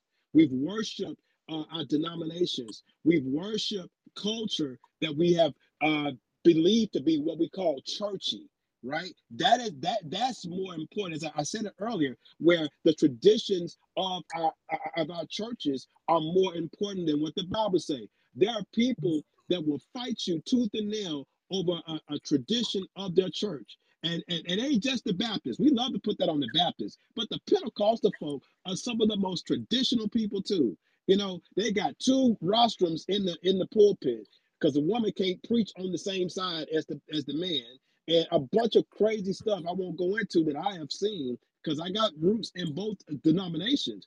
So when we talk about deliverance and we talk about repentance and we talk about the word of truth, we talk about we talk about uh, what worship is. Is not just the expression of what we do in the church. Worship is a daily lifestyle to the point to whereas it's bigger than uh, praise because anybody can praise. Even Herod asks, Can I go and worship God, Jesus too? Because it was some magi that was trying to find Jesus and not even those that he was called to. So, catch what I'm saying right there. So, there's so many things that God has encrypted in the word, and he is still encrypting in the earth now, but it is only for those that worship him in spirit and in truth. And not that you got a cute shout, not that you got great tongues, not that you anointed on the organ, you know how to hit those chords, and we all go up and worship. Now, there I say, ain't nothing wrong with that. But that ain't the whole piece of the pie. The piece of the pie is what you do after you get off that floor, after you get that weed together, after you iron that suit back that you don't sweat, sweat it out. Once you get back home and the devil knocks on your door and tells you to call that girl that you met at the church and she going for it, that's when worship actually kicks in. Worship is obedience and the ability to say, I see this thing right here. What did Joseph say when Potiphar's wife tried to sleep with him? He said, I can't sin against God. He said nothing about Potiphar because, uh, you know, we got that, co- that, that, that, that code, uh, Dr. Dexter, amongst men.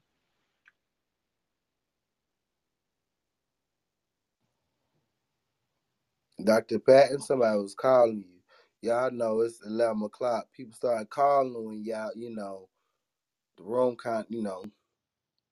You gonna take the call? Okay. Dr. Patton took the call. Listen, when I tell y'all up in here preaching, y'all literally preaching. And low key, uh, as y'all are giving these scriptures out, I'm going to look. y'all know I be googling and typing and working, and I'm looking these up because truth be told, this is something that our generation needs to hear. yeah, Oh, they, you back? yeah, I'm back. So Oh, okay. Go yeah, ahead and let me play.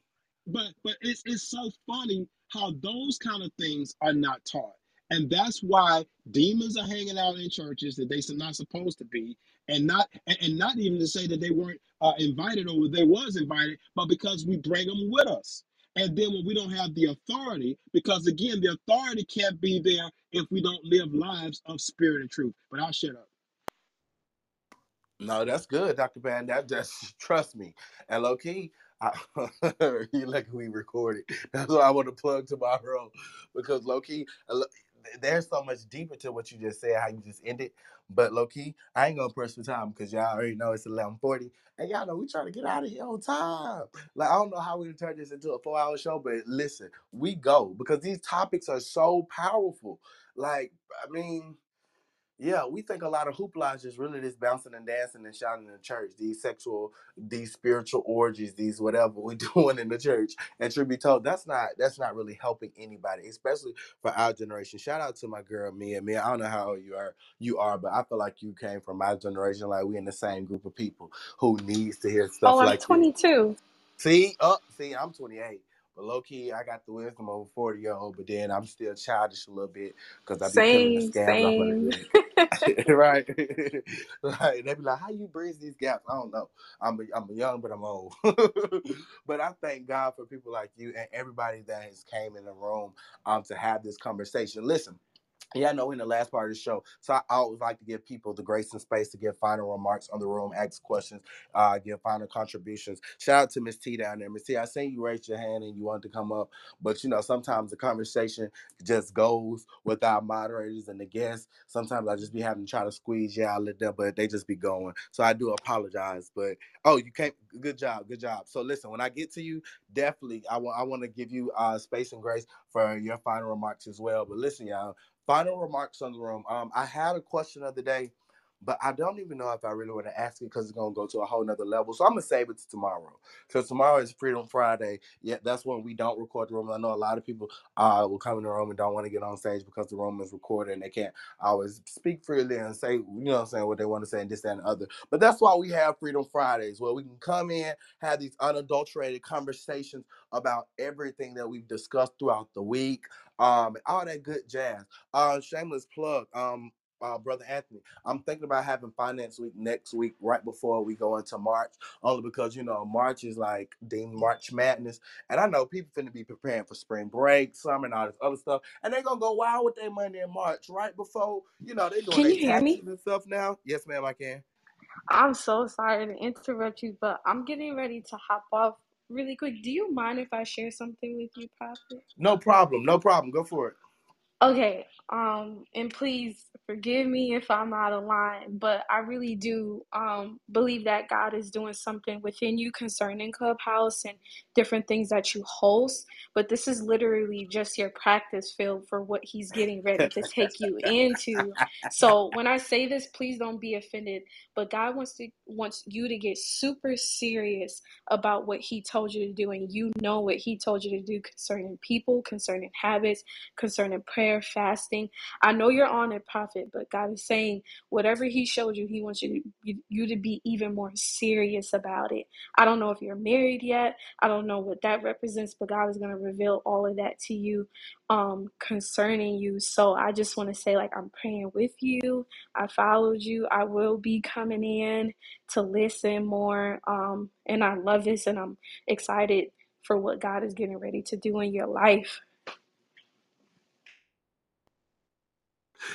Listen, anybody who knows me know I'm so jolly, and I feel that joy and that love so much. I feel every much of that confirmation from that word of God, My God, so much. Kristen, Yeah, it's like a, it's like a, it's like, it's like he's, te- it's like he's testing you. Like you know how when somebody's leaning in to see what you're gonna do with it, what are you right, gonna do with this small seed? You know? Kristen, I was waiting for you, Kristen, to say something. right. you better prophesy, woman of God. I was waiting for How you handle this determines when That he'll next level. release it, how he'll release it, through what, Ah. who, when, where, all that. So how you handle this. I mean, empty out, daughter. Don't All don't don't go on mute. Just finish it all I'm off. sorry, y'all. Yes, sir. And make no apologies. Let me help you. right. Make no apologies with how God uses you and how you flow. Just flow. The people know what you're saying. Just tell them what God said. Yes, sir. Well, that's that's really all, and it's it's just funny. God has a sense of humor. It's like I see him smiling, like, hmm, "What are you gonna do with this?" But he trusts you. He trusts you. So Listen, you welcome back anytime. Definitely come back. I'm invited to the Freedom cookout. Friday. Yes, you're invited to the cookout. Man, God is so powerful. Listen, when I tell you I love you, look, I ain't even finna I just want to know how many more times you got to hear it. Listen, Exactly. Exactly. Kristen, I was waiting for you, Kristen. y'all playing with me here. I ain't listen. Hey, The, Bi- the Bible Family, say it's in faith. practice. I'm practicing for what God got. I'm t- he taking No, you taking my time belaboring the time. And you need to hear this wisdom on this stage. Close your mic. Go ahead, Dr. I'm just gonna say faith cometh by hearing, hearing, and hearing the word of God. Sometimes you got to hear it more than one time. But I'm gonna tell you something. Uh, what she released and what Prophet Christian is saying and what we all have spoken over you, and even with this room, you see how uh, this room uh, it, it attracted some major ears in this room. And and dare I say this, there are some people that started out with you that have said things, you know, trying to correct you, and when you kept going, um, and you trusted God, look at you now. That's good. So all My God. so so all you got to do is just keep doing what you do. Um, some of them will come back, some of them won't, but it don't matter if they don't, because the truth of the matter is, your heart for really having good conversation. And the Lord keeps sending me back in your rooms as busy as I am. Like this morning, I'm super busy. But when I saw the, the topic, God said, go in there. And I had no idea we were going to go this deep. But man, what you got in you draws people. And it draws all not and not just church people. So that's where the responsibility is. And I think that's where you really get you get a little bit frightened and you be like, I just want to be this regular dude. Look, man, I ain't no being no regular dude when you got that right. anointing on your life. My You know, May May I say got to get over something? Yeah, go ahead. It's really it's really not even about the conversation because what I started to realize in my walk with God, when you're speaking to people, uh, most of the time, well, we wrestle not against flesh and blood, right? Most of the time, you're not even talking to them; you're speaking to their atmosphere. So one thing through my deliverance, when I encountered my apostle for my life, a lot of things about me started to fall off because I was in the presence and I was under their covering, right? So as you have these conversations, a lot of them won't get it. So don't look at who's in the audience and who's there and like, okay, am I supposed to make this a project or what? As long as you keep looking at the outcome and oh, what bigger platforms can I get on? You will drive yourself miserable. So don't do that. So um, God's looking for that in His people in ministry, especially this year. Don't look at the outcome. Don't look at the ratings. How many people heard the song? Who's supposed to hear it? They're gonna hear it. You always hear people say that. But as humans, we want to do great things. We want to be put on platforms, and you know, we want those things. So we're, we're, I'm not gonna sit here and be like, no, we don't. You know what I mean? But like, he's just testing you, and it's like, take this seriously. Like, I know you're goofy, but it's like God's gonna bring you into alignment with that. Um, um, I'm saying like, uh, what's that thing that we we have in our churches? That staff. What's that thing? That gold thing? Um, with the hook on it. To It's a second crozier. Crozier. I don't know, but that's what I'm saying. So like, just let God Uh-huh. it. Presiding prelates carry croziers. I'm sorry. Did you hear that, Prophet? Yes, sir. Okay. Bishop, Bishop. Oh. All right. You know, now it's, it's two dudes that, that come in this room that are my favorite preachers. It's Christian and that doggone Dudley. I'm talking about. I, I told Dudley, I said, man, look, as soon as I have a physical building, I don't care where you at and where you live, you come to Nashville, because that little fella can show can show enough say it, and and show and and so can Prophet Christian. They are loaded with the Word of God. So man, when you got them kind of friends, that's what's important. Those kind of people that are, that are speaking to your life and, and and not only speaking to your life, but telling you stuff that you don't want to hear but you need to hear. I mean, those are friends. And you just 28. Let me tell you, them friends don't come every day. I'll be 47 this year, and I can count those friends on my hand. Now, in fact, I don't have them. Because eh, if I counted those kind of friends that I used to have like that back in the day, I, I wouldn't have no fingers or two thumbs. In other words, the, the people that speak into your life that really don't want nothing from you, they got your best interest at hand and they cheer for you and they and, and they praying for you and they invest in their time and resources in you, man, that's rare. So you got to stop pushing back on what the word of God is for your life and just do it. Just be who you're supposed to be and watch God do all the other stuff. And trust me, I'm even saying this for myself because I was in a I was in a space not long ago where I was seriously like, man, what happened to my friends? I used to have some I used to have some partners that would make I can call them, we can pray, you send the third. And, and and one of them is still pretty close and still he's still around, but the rest of them they ain't there like they used to be. And that's okay. Sometimes elevation to do that.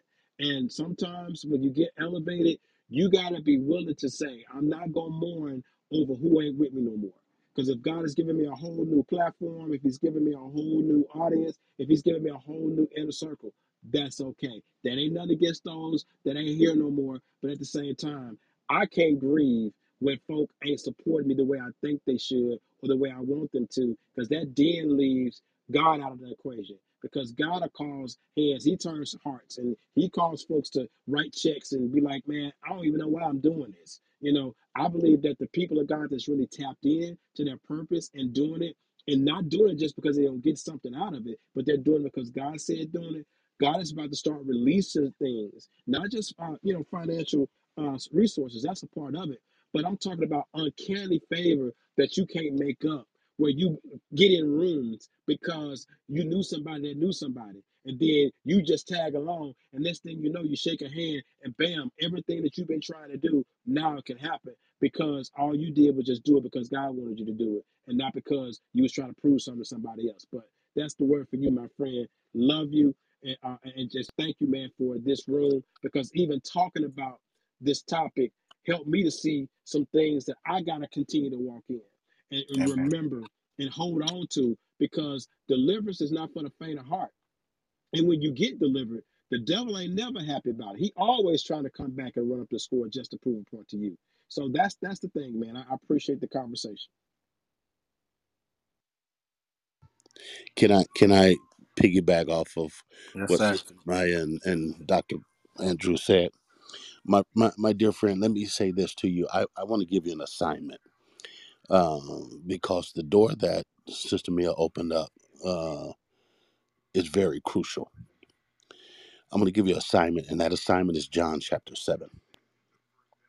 And in John chapter 7, that's when Jesus' family rejected him. They would not believe in his calling, they didn't believe in who he was. But what what's going to elevate you in ministry is those people that are closest to you that that may not see what God has done for you and what he is doing for you. When you're able to get past and elevate past that that's when you're going to really see God make you keen in your calling. Don't worry about people that don't accept your calling or don't understand your calling because it wasn't a conference call when it happened it was a call between you and God it was not a conference call he didn't get, put everybody on the line it was you and God This is the problem that I see. And I'm only saying this from the from the from the mind of wisdom. I operate fluently in all of the gifts of God that He has blessed me with. But there's one there's one gift and one office that I ran from for a long time, and that was the office of a prophet because it's a very thin line, a very, very, very, very, very thin line between a true prophet and a false prophet. All we have to do is change one word that God has given us, and it is no longer God's word, it's your word. It's a it's a very thin line between an apostle and apostate because all we have to do is say one thing that God did not say. God has given you and He has gifted you, my brother. He's gifted you in this time and in this. You can see the evidence in this room because I don't just go in rooms. I don't wake up and, as a matter of fact, to be honest with you, let me be very honest. This is the very first time that I really did Clubhouse in the morning. I normally do Clubhouse in in the evening, and it's only one or two rooms that I'll go in but this morning, the Lord woke me up, and I went straight to there, and I, and, and I pushed Clubhouse, and I came on, and I saw the title. But I'm here for a reason, and I'm here to let you know that as a millennial, just just keep focused. Do not lose focus do not lose focus. Don't turn to the left. Don't turn to the right, because what has happened is we have too many people that uh, that claim to be prophets. Hear what I'm saying? They claim to be prophets, and they have the title prophet. And so when they go into a certain setting or a certain venue, people are looking for them to prophesy, and God has not been speaking. And but because I got to hold up to my title, I'll make up a word. And this is what I, I want you to say. Oh, say. that's so good. I, I want you to say, understand this. Don't ever make up a word. Oh, God, here I go. Don't ever make up a word. Just listen to what God has you to say. If God does not give you to speak on a certain thing, then don't speak. Do not speak. Do not speak. Because for the sons of Sceva, it says, well, you know, Paul we know, Jesus we know, but who are you? You come in you come in this atmosphere trying to speak something and trying to act a certain way, and you have not been covered with that anointing. And so I think what my sister Mia is saying to you is just be very serious because I don't think you really see what is before you. It's a great door before you, sir. It's a great platform. But the platform has nothing to do with the numbers of people. It has to do with the listeners that God send you. Jesus turned this whole world upside down, and we're still here today because of 12 people. 12 people.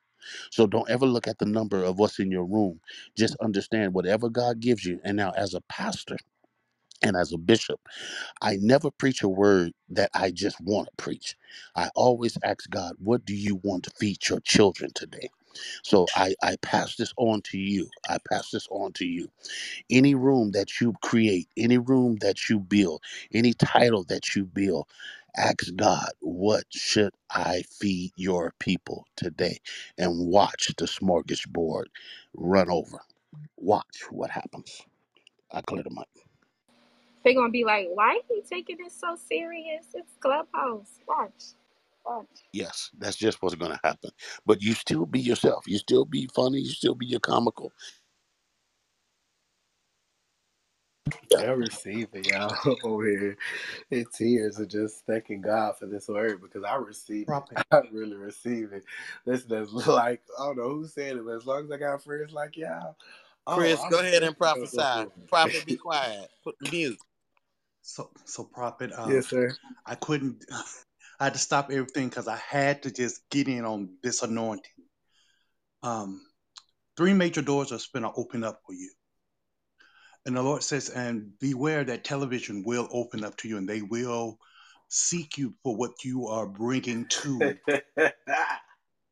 the generation. There is behind doors talking and dealing, and you have caught a glimpse of what is going on.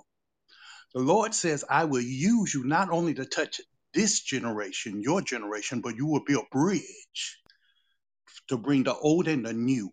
And then I will use you to spin around and pivot and touch governmental issues. And, and you will be my prophet behind closed door with dealing.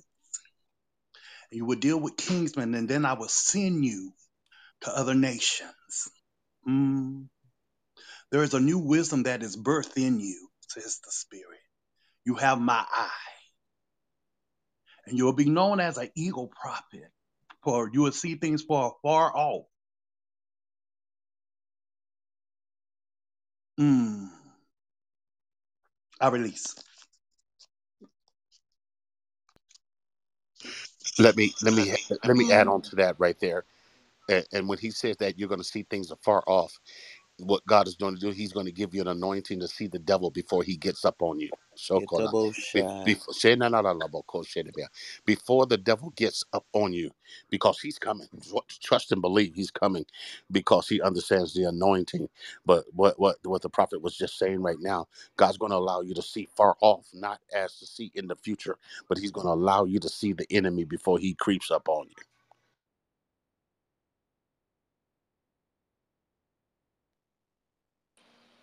This is good, y'all. And I, I want to say, I, I don't, I don't want to say to you, prophet, as well. I admire you because you are, you remind me some of my, of myself. I was talking to one of my uh, pastor friends. We were doing a, a Instagram live, and he talked about how there's been a rapid succession of influence that I've received on Clubhouse, and we were just kind of talking about how people didn't see my journey on here. I talk about it a lot, but they didn't see it. There's some there's some stuff that you have walked through that you're gonna share with people, and they're gonna get delivered. They didn't see it, but because you're gonna be willing to share it, folks gonna be helped. That's why I feel like when we when I talk, when I hear you talk, and I come in the room, I, I, I see myself because I know that reluctance, and, and that ain't even got to be the Holy Ghost. I just you know kindred, eh, kindred spirits and kindred experiences always connect, and because you got called so young, and even to the point to where it's not being called so young and knowing what God say and wrestling with a lot of this stuff and even winning some of the battles. But even the devil trying to accuse you when you lose, you gotta understand, sir, that you are a son. And if you start walking in sonship more so than that religious dogma of, oh, here's a demerit for the sin that you committed, or even that you thought about it and just start rebuking it and start walking with God. Not because things are held up in the spirit. That's natural when we sin. There's certain things God can't give us until we defeat that stuff.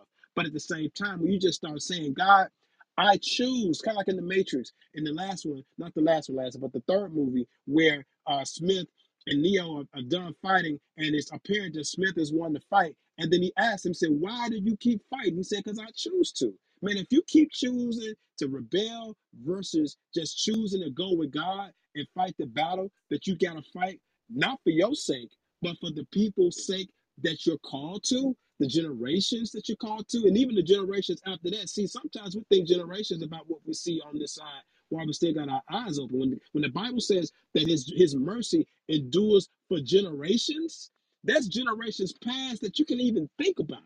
You can't even see. You can't see, smell, or touch. So, man, that's the that's the that's the spectrum and the spawn of your influence. You just got to start seeing and understanding it. When you are a mouthpiece, you are a prophet of God. There is a key responsibility that you have, and that you can't keep shirking it and, and, and and just putting it to the side and trying to wash it off, or get on the boat and go on the other side. Because guess what God gonna do? He gonna send that well, and he gonna make them same people that you're trying to hang with, and all of them ain't in the world, some of them in church, they gonna throw you overboard and push you back into the place where you're supposed to be. And then God's gonna say to you, why are you why are you still dealing with that cycle? And when you finally get tired of it, man, we gonna get tired of you because you're gonna be prophesying, you're gonna be preaching, you're gonna be producing, you're gonna be uh, be doing business. You're just gonna be doing it the way it's supposed to be done. And your life is going to be the model for the next generation of young preachers because those that's been messed up in my generation that was born in the 70s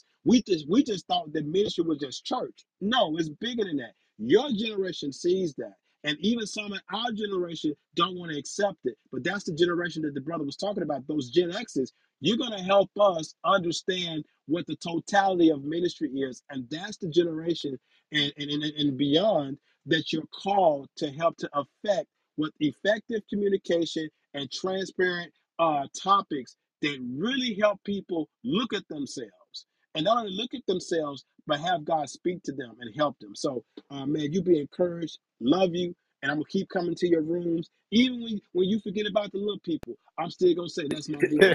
Cause cause I, I remember I remember them clubhouse rooms. That's all I'm gonna say. When I see him, I say, hey man, I saw my son. Look at that dude right there. He don't cut his dreads, but I remember him, man, before before before he went all dark fade and all of that stuff. I know that cat. Don't let him fool y'all. He he good people, but love you, man. Um, I was I feel trying like we to. should end this off with like prayer. Hey, we Yeah, I was in our trying If you could play an instrumental, Prophet. If you could I, play an instrumental. yeah, I was trying to uh Oh, I'm hit, sorry. I'm hit. sorry. No, no, I was trying to hit the green house to uh, join the group, but it's not letting me. So if if you probably can send me the link, uh, so I can join this group. I definitely want to be a listener in on this group with you, sir, uh, and a supporter to you. Yes, I definitely will. Do you have a prayer instrumental, Prophet? Yes, ma'am. Yes, ma'am. Listen, we Go normally ahead on and play with that. Okay, okay. Listen, we always normally end with music, but I definitely want to give everybody their time and their space to express everything, so that everybody um get final remarks before I go ahead and end with prayer. Um, let me just uh, say this uh, because Mia is right in place with prayer. I just want to say this. Uh, Dr. Andrew just said something to you that there's going to be some people that will push you back, and and but they're going to be pushing you into position. What you have to understand is when a person is getting cleared for takeoff, when a person is getting Dr. Dexter. yes, sir, uh, when they're getting ready to get cleared for takeoff, a, a, a a airplane does not have a reverse gear, so there is a crew that is assigned to pushing that plane back. And when it pushed that plane back, what it's doing is pushing you into the place so God can allow you to take off. So watch who pushes you back. Some people will push you back because they don't want to see you fly. But then there's going to be a crew that is in here, even in this room. There's a pe- there are people that are assigned to push you back and line you up because you have been cleared for takeoff. When you clear, when you go for takeoff, remember the turbulence, but also remember after the turbulence comes your touchdown. Blessings. Prophet Christian, I'm gonna throw it to you to pray. So, Father, it's in your Son Jesus' name that we come before your presence to tell you thank you. Father, we thank you for a day that we've never seen before. And it is the day that you have made. We shall rejoice and be glad in it. Father, we thank you, oh God. We say, forgive us now for anything that we said or done that was not pleasing in your sight. Sins of omission, sins of commission. Create in us a clean heart and renew in us the right kind of spirit before you. Father, we thank you, oh God, for this day. We thank you, oh God, for this room. We thank you, oh God, for the wisdom, the knowledge that has been shared in this place. Father, we thank you for the insight that has been delivered today. Father, we thank you, oh God, for the minds that have been opened, the ears that have been cleared. And Father, we thank you, God, for the clarity that has been shared. Move upon your people, oh God, like only you can. Deliver your people like only you can. Set the captives free like only you can. Father, in the name of Jesus, we thank you, oh God, for every listener today. We thank you, oh God, for every person that poured today. Father, we ask that you replenish those that poured out today. In the name of Jesus, we glorify you, we edify you, we esteem you high, and we tell you thank you for your goodness. Yes, Lord. Thank you for your mercy. Thank you, God, oh God, for meeting us in the place of our need. And Father, we bring before you prophet today. Father, we ask that you cover him up under the blood of Jesus. We ask that you use him up under your power. We ask that you set the captives free, oh God. But more importantly, perfect the very things that concerns the man of God. Touch him from the crown of his head to the very sole of his feet. We ask that you stir up every gift that's on the inside of him even now. Use him for your glory. Use him for your glory. Use him for your glory. In the name in the name in the name Messiah, stir it up. Fire of the Holy Ghost. Yes, Lord, in the name of Jesus. We thank you now, God, for what you're doing in his life. Yes, Lord. Yes, Lord. We seal the instructions today, God. We thank you, God, for everything that has been spoken into the man of God.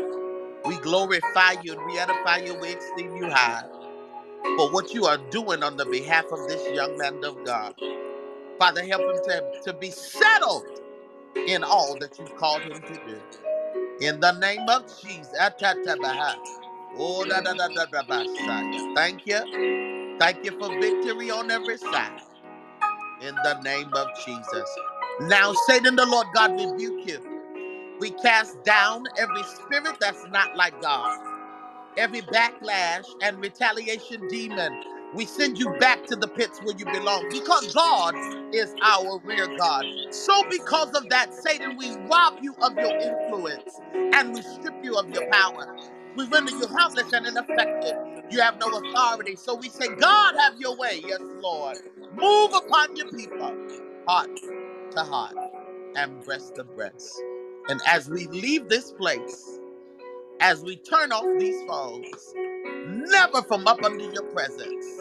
We ask that you go with us, be with us, and deal with us more importantly until we meet again. It is in the name of the Father, Son, and the sweet Holy Spirit that we say thank God. Let the people of God say amen. Amen. Listen, this room is closing in three, two, one.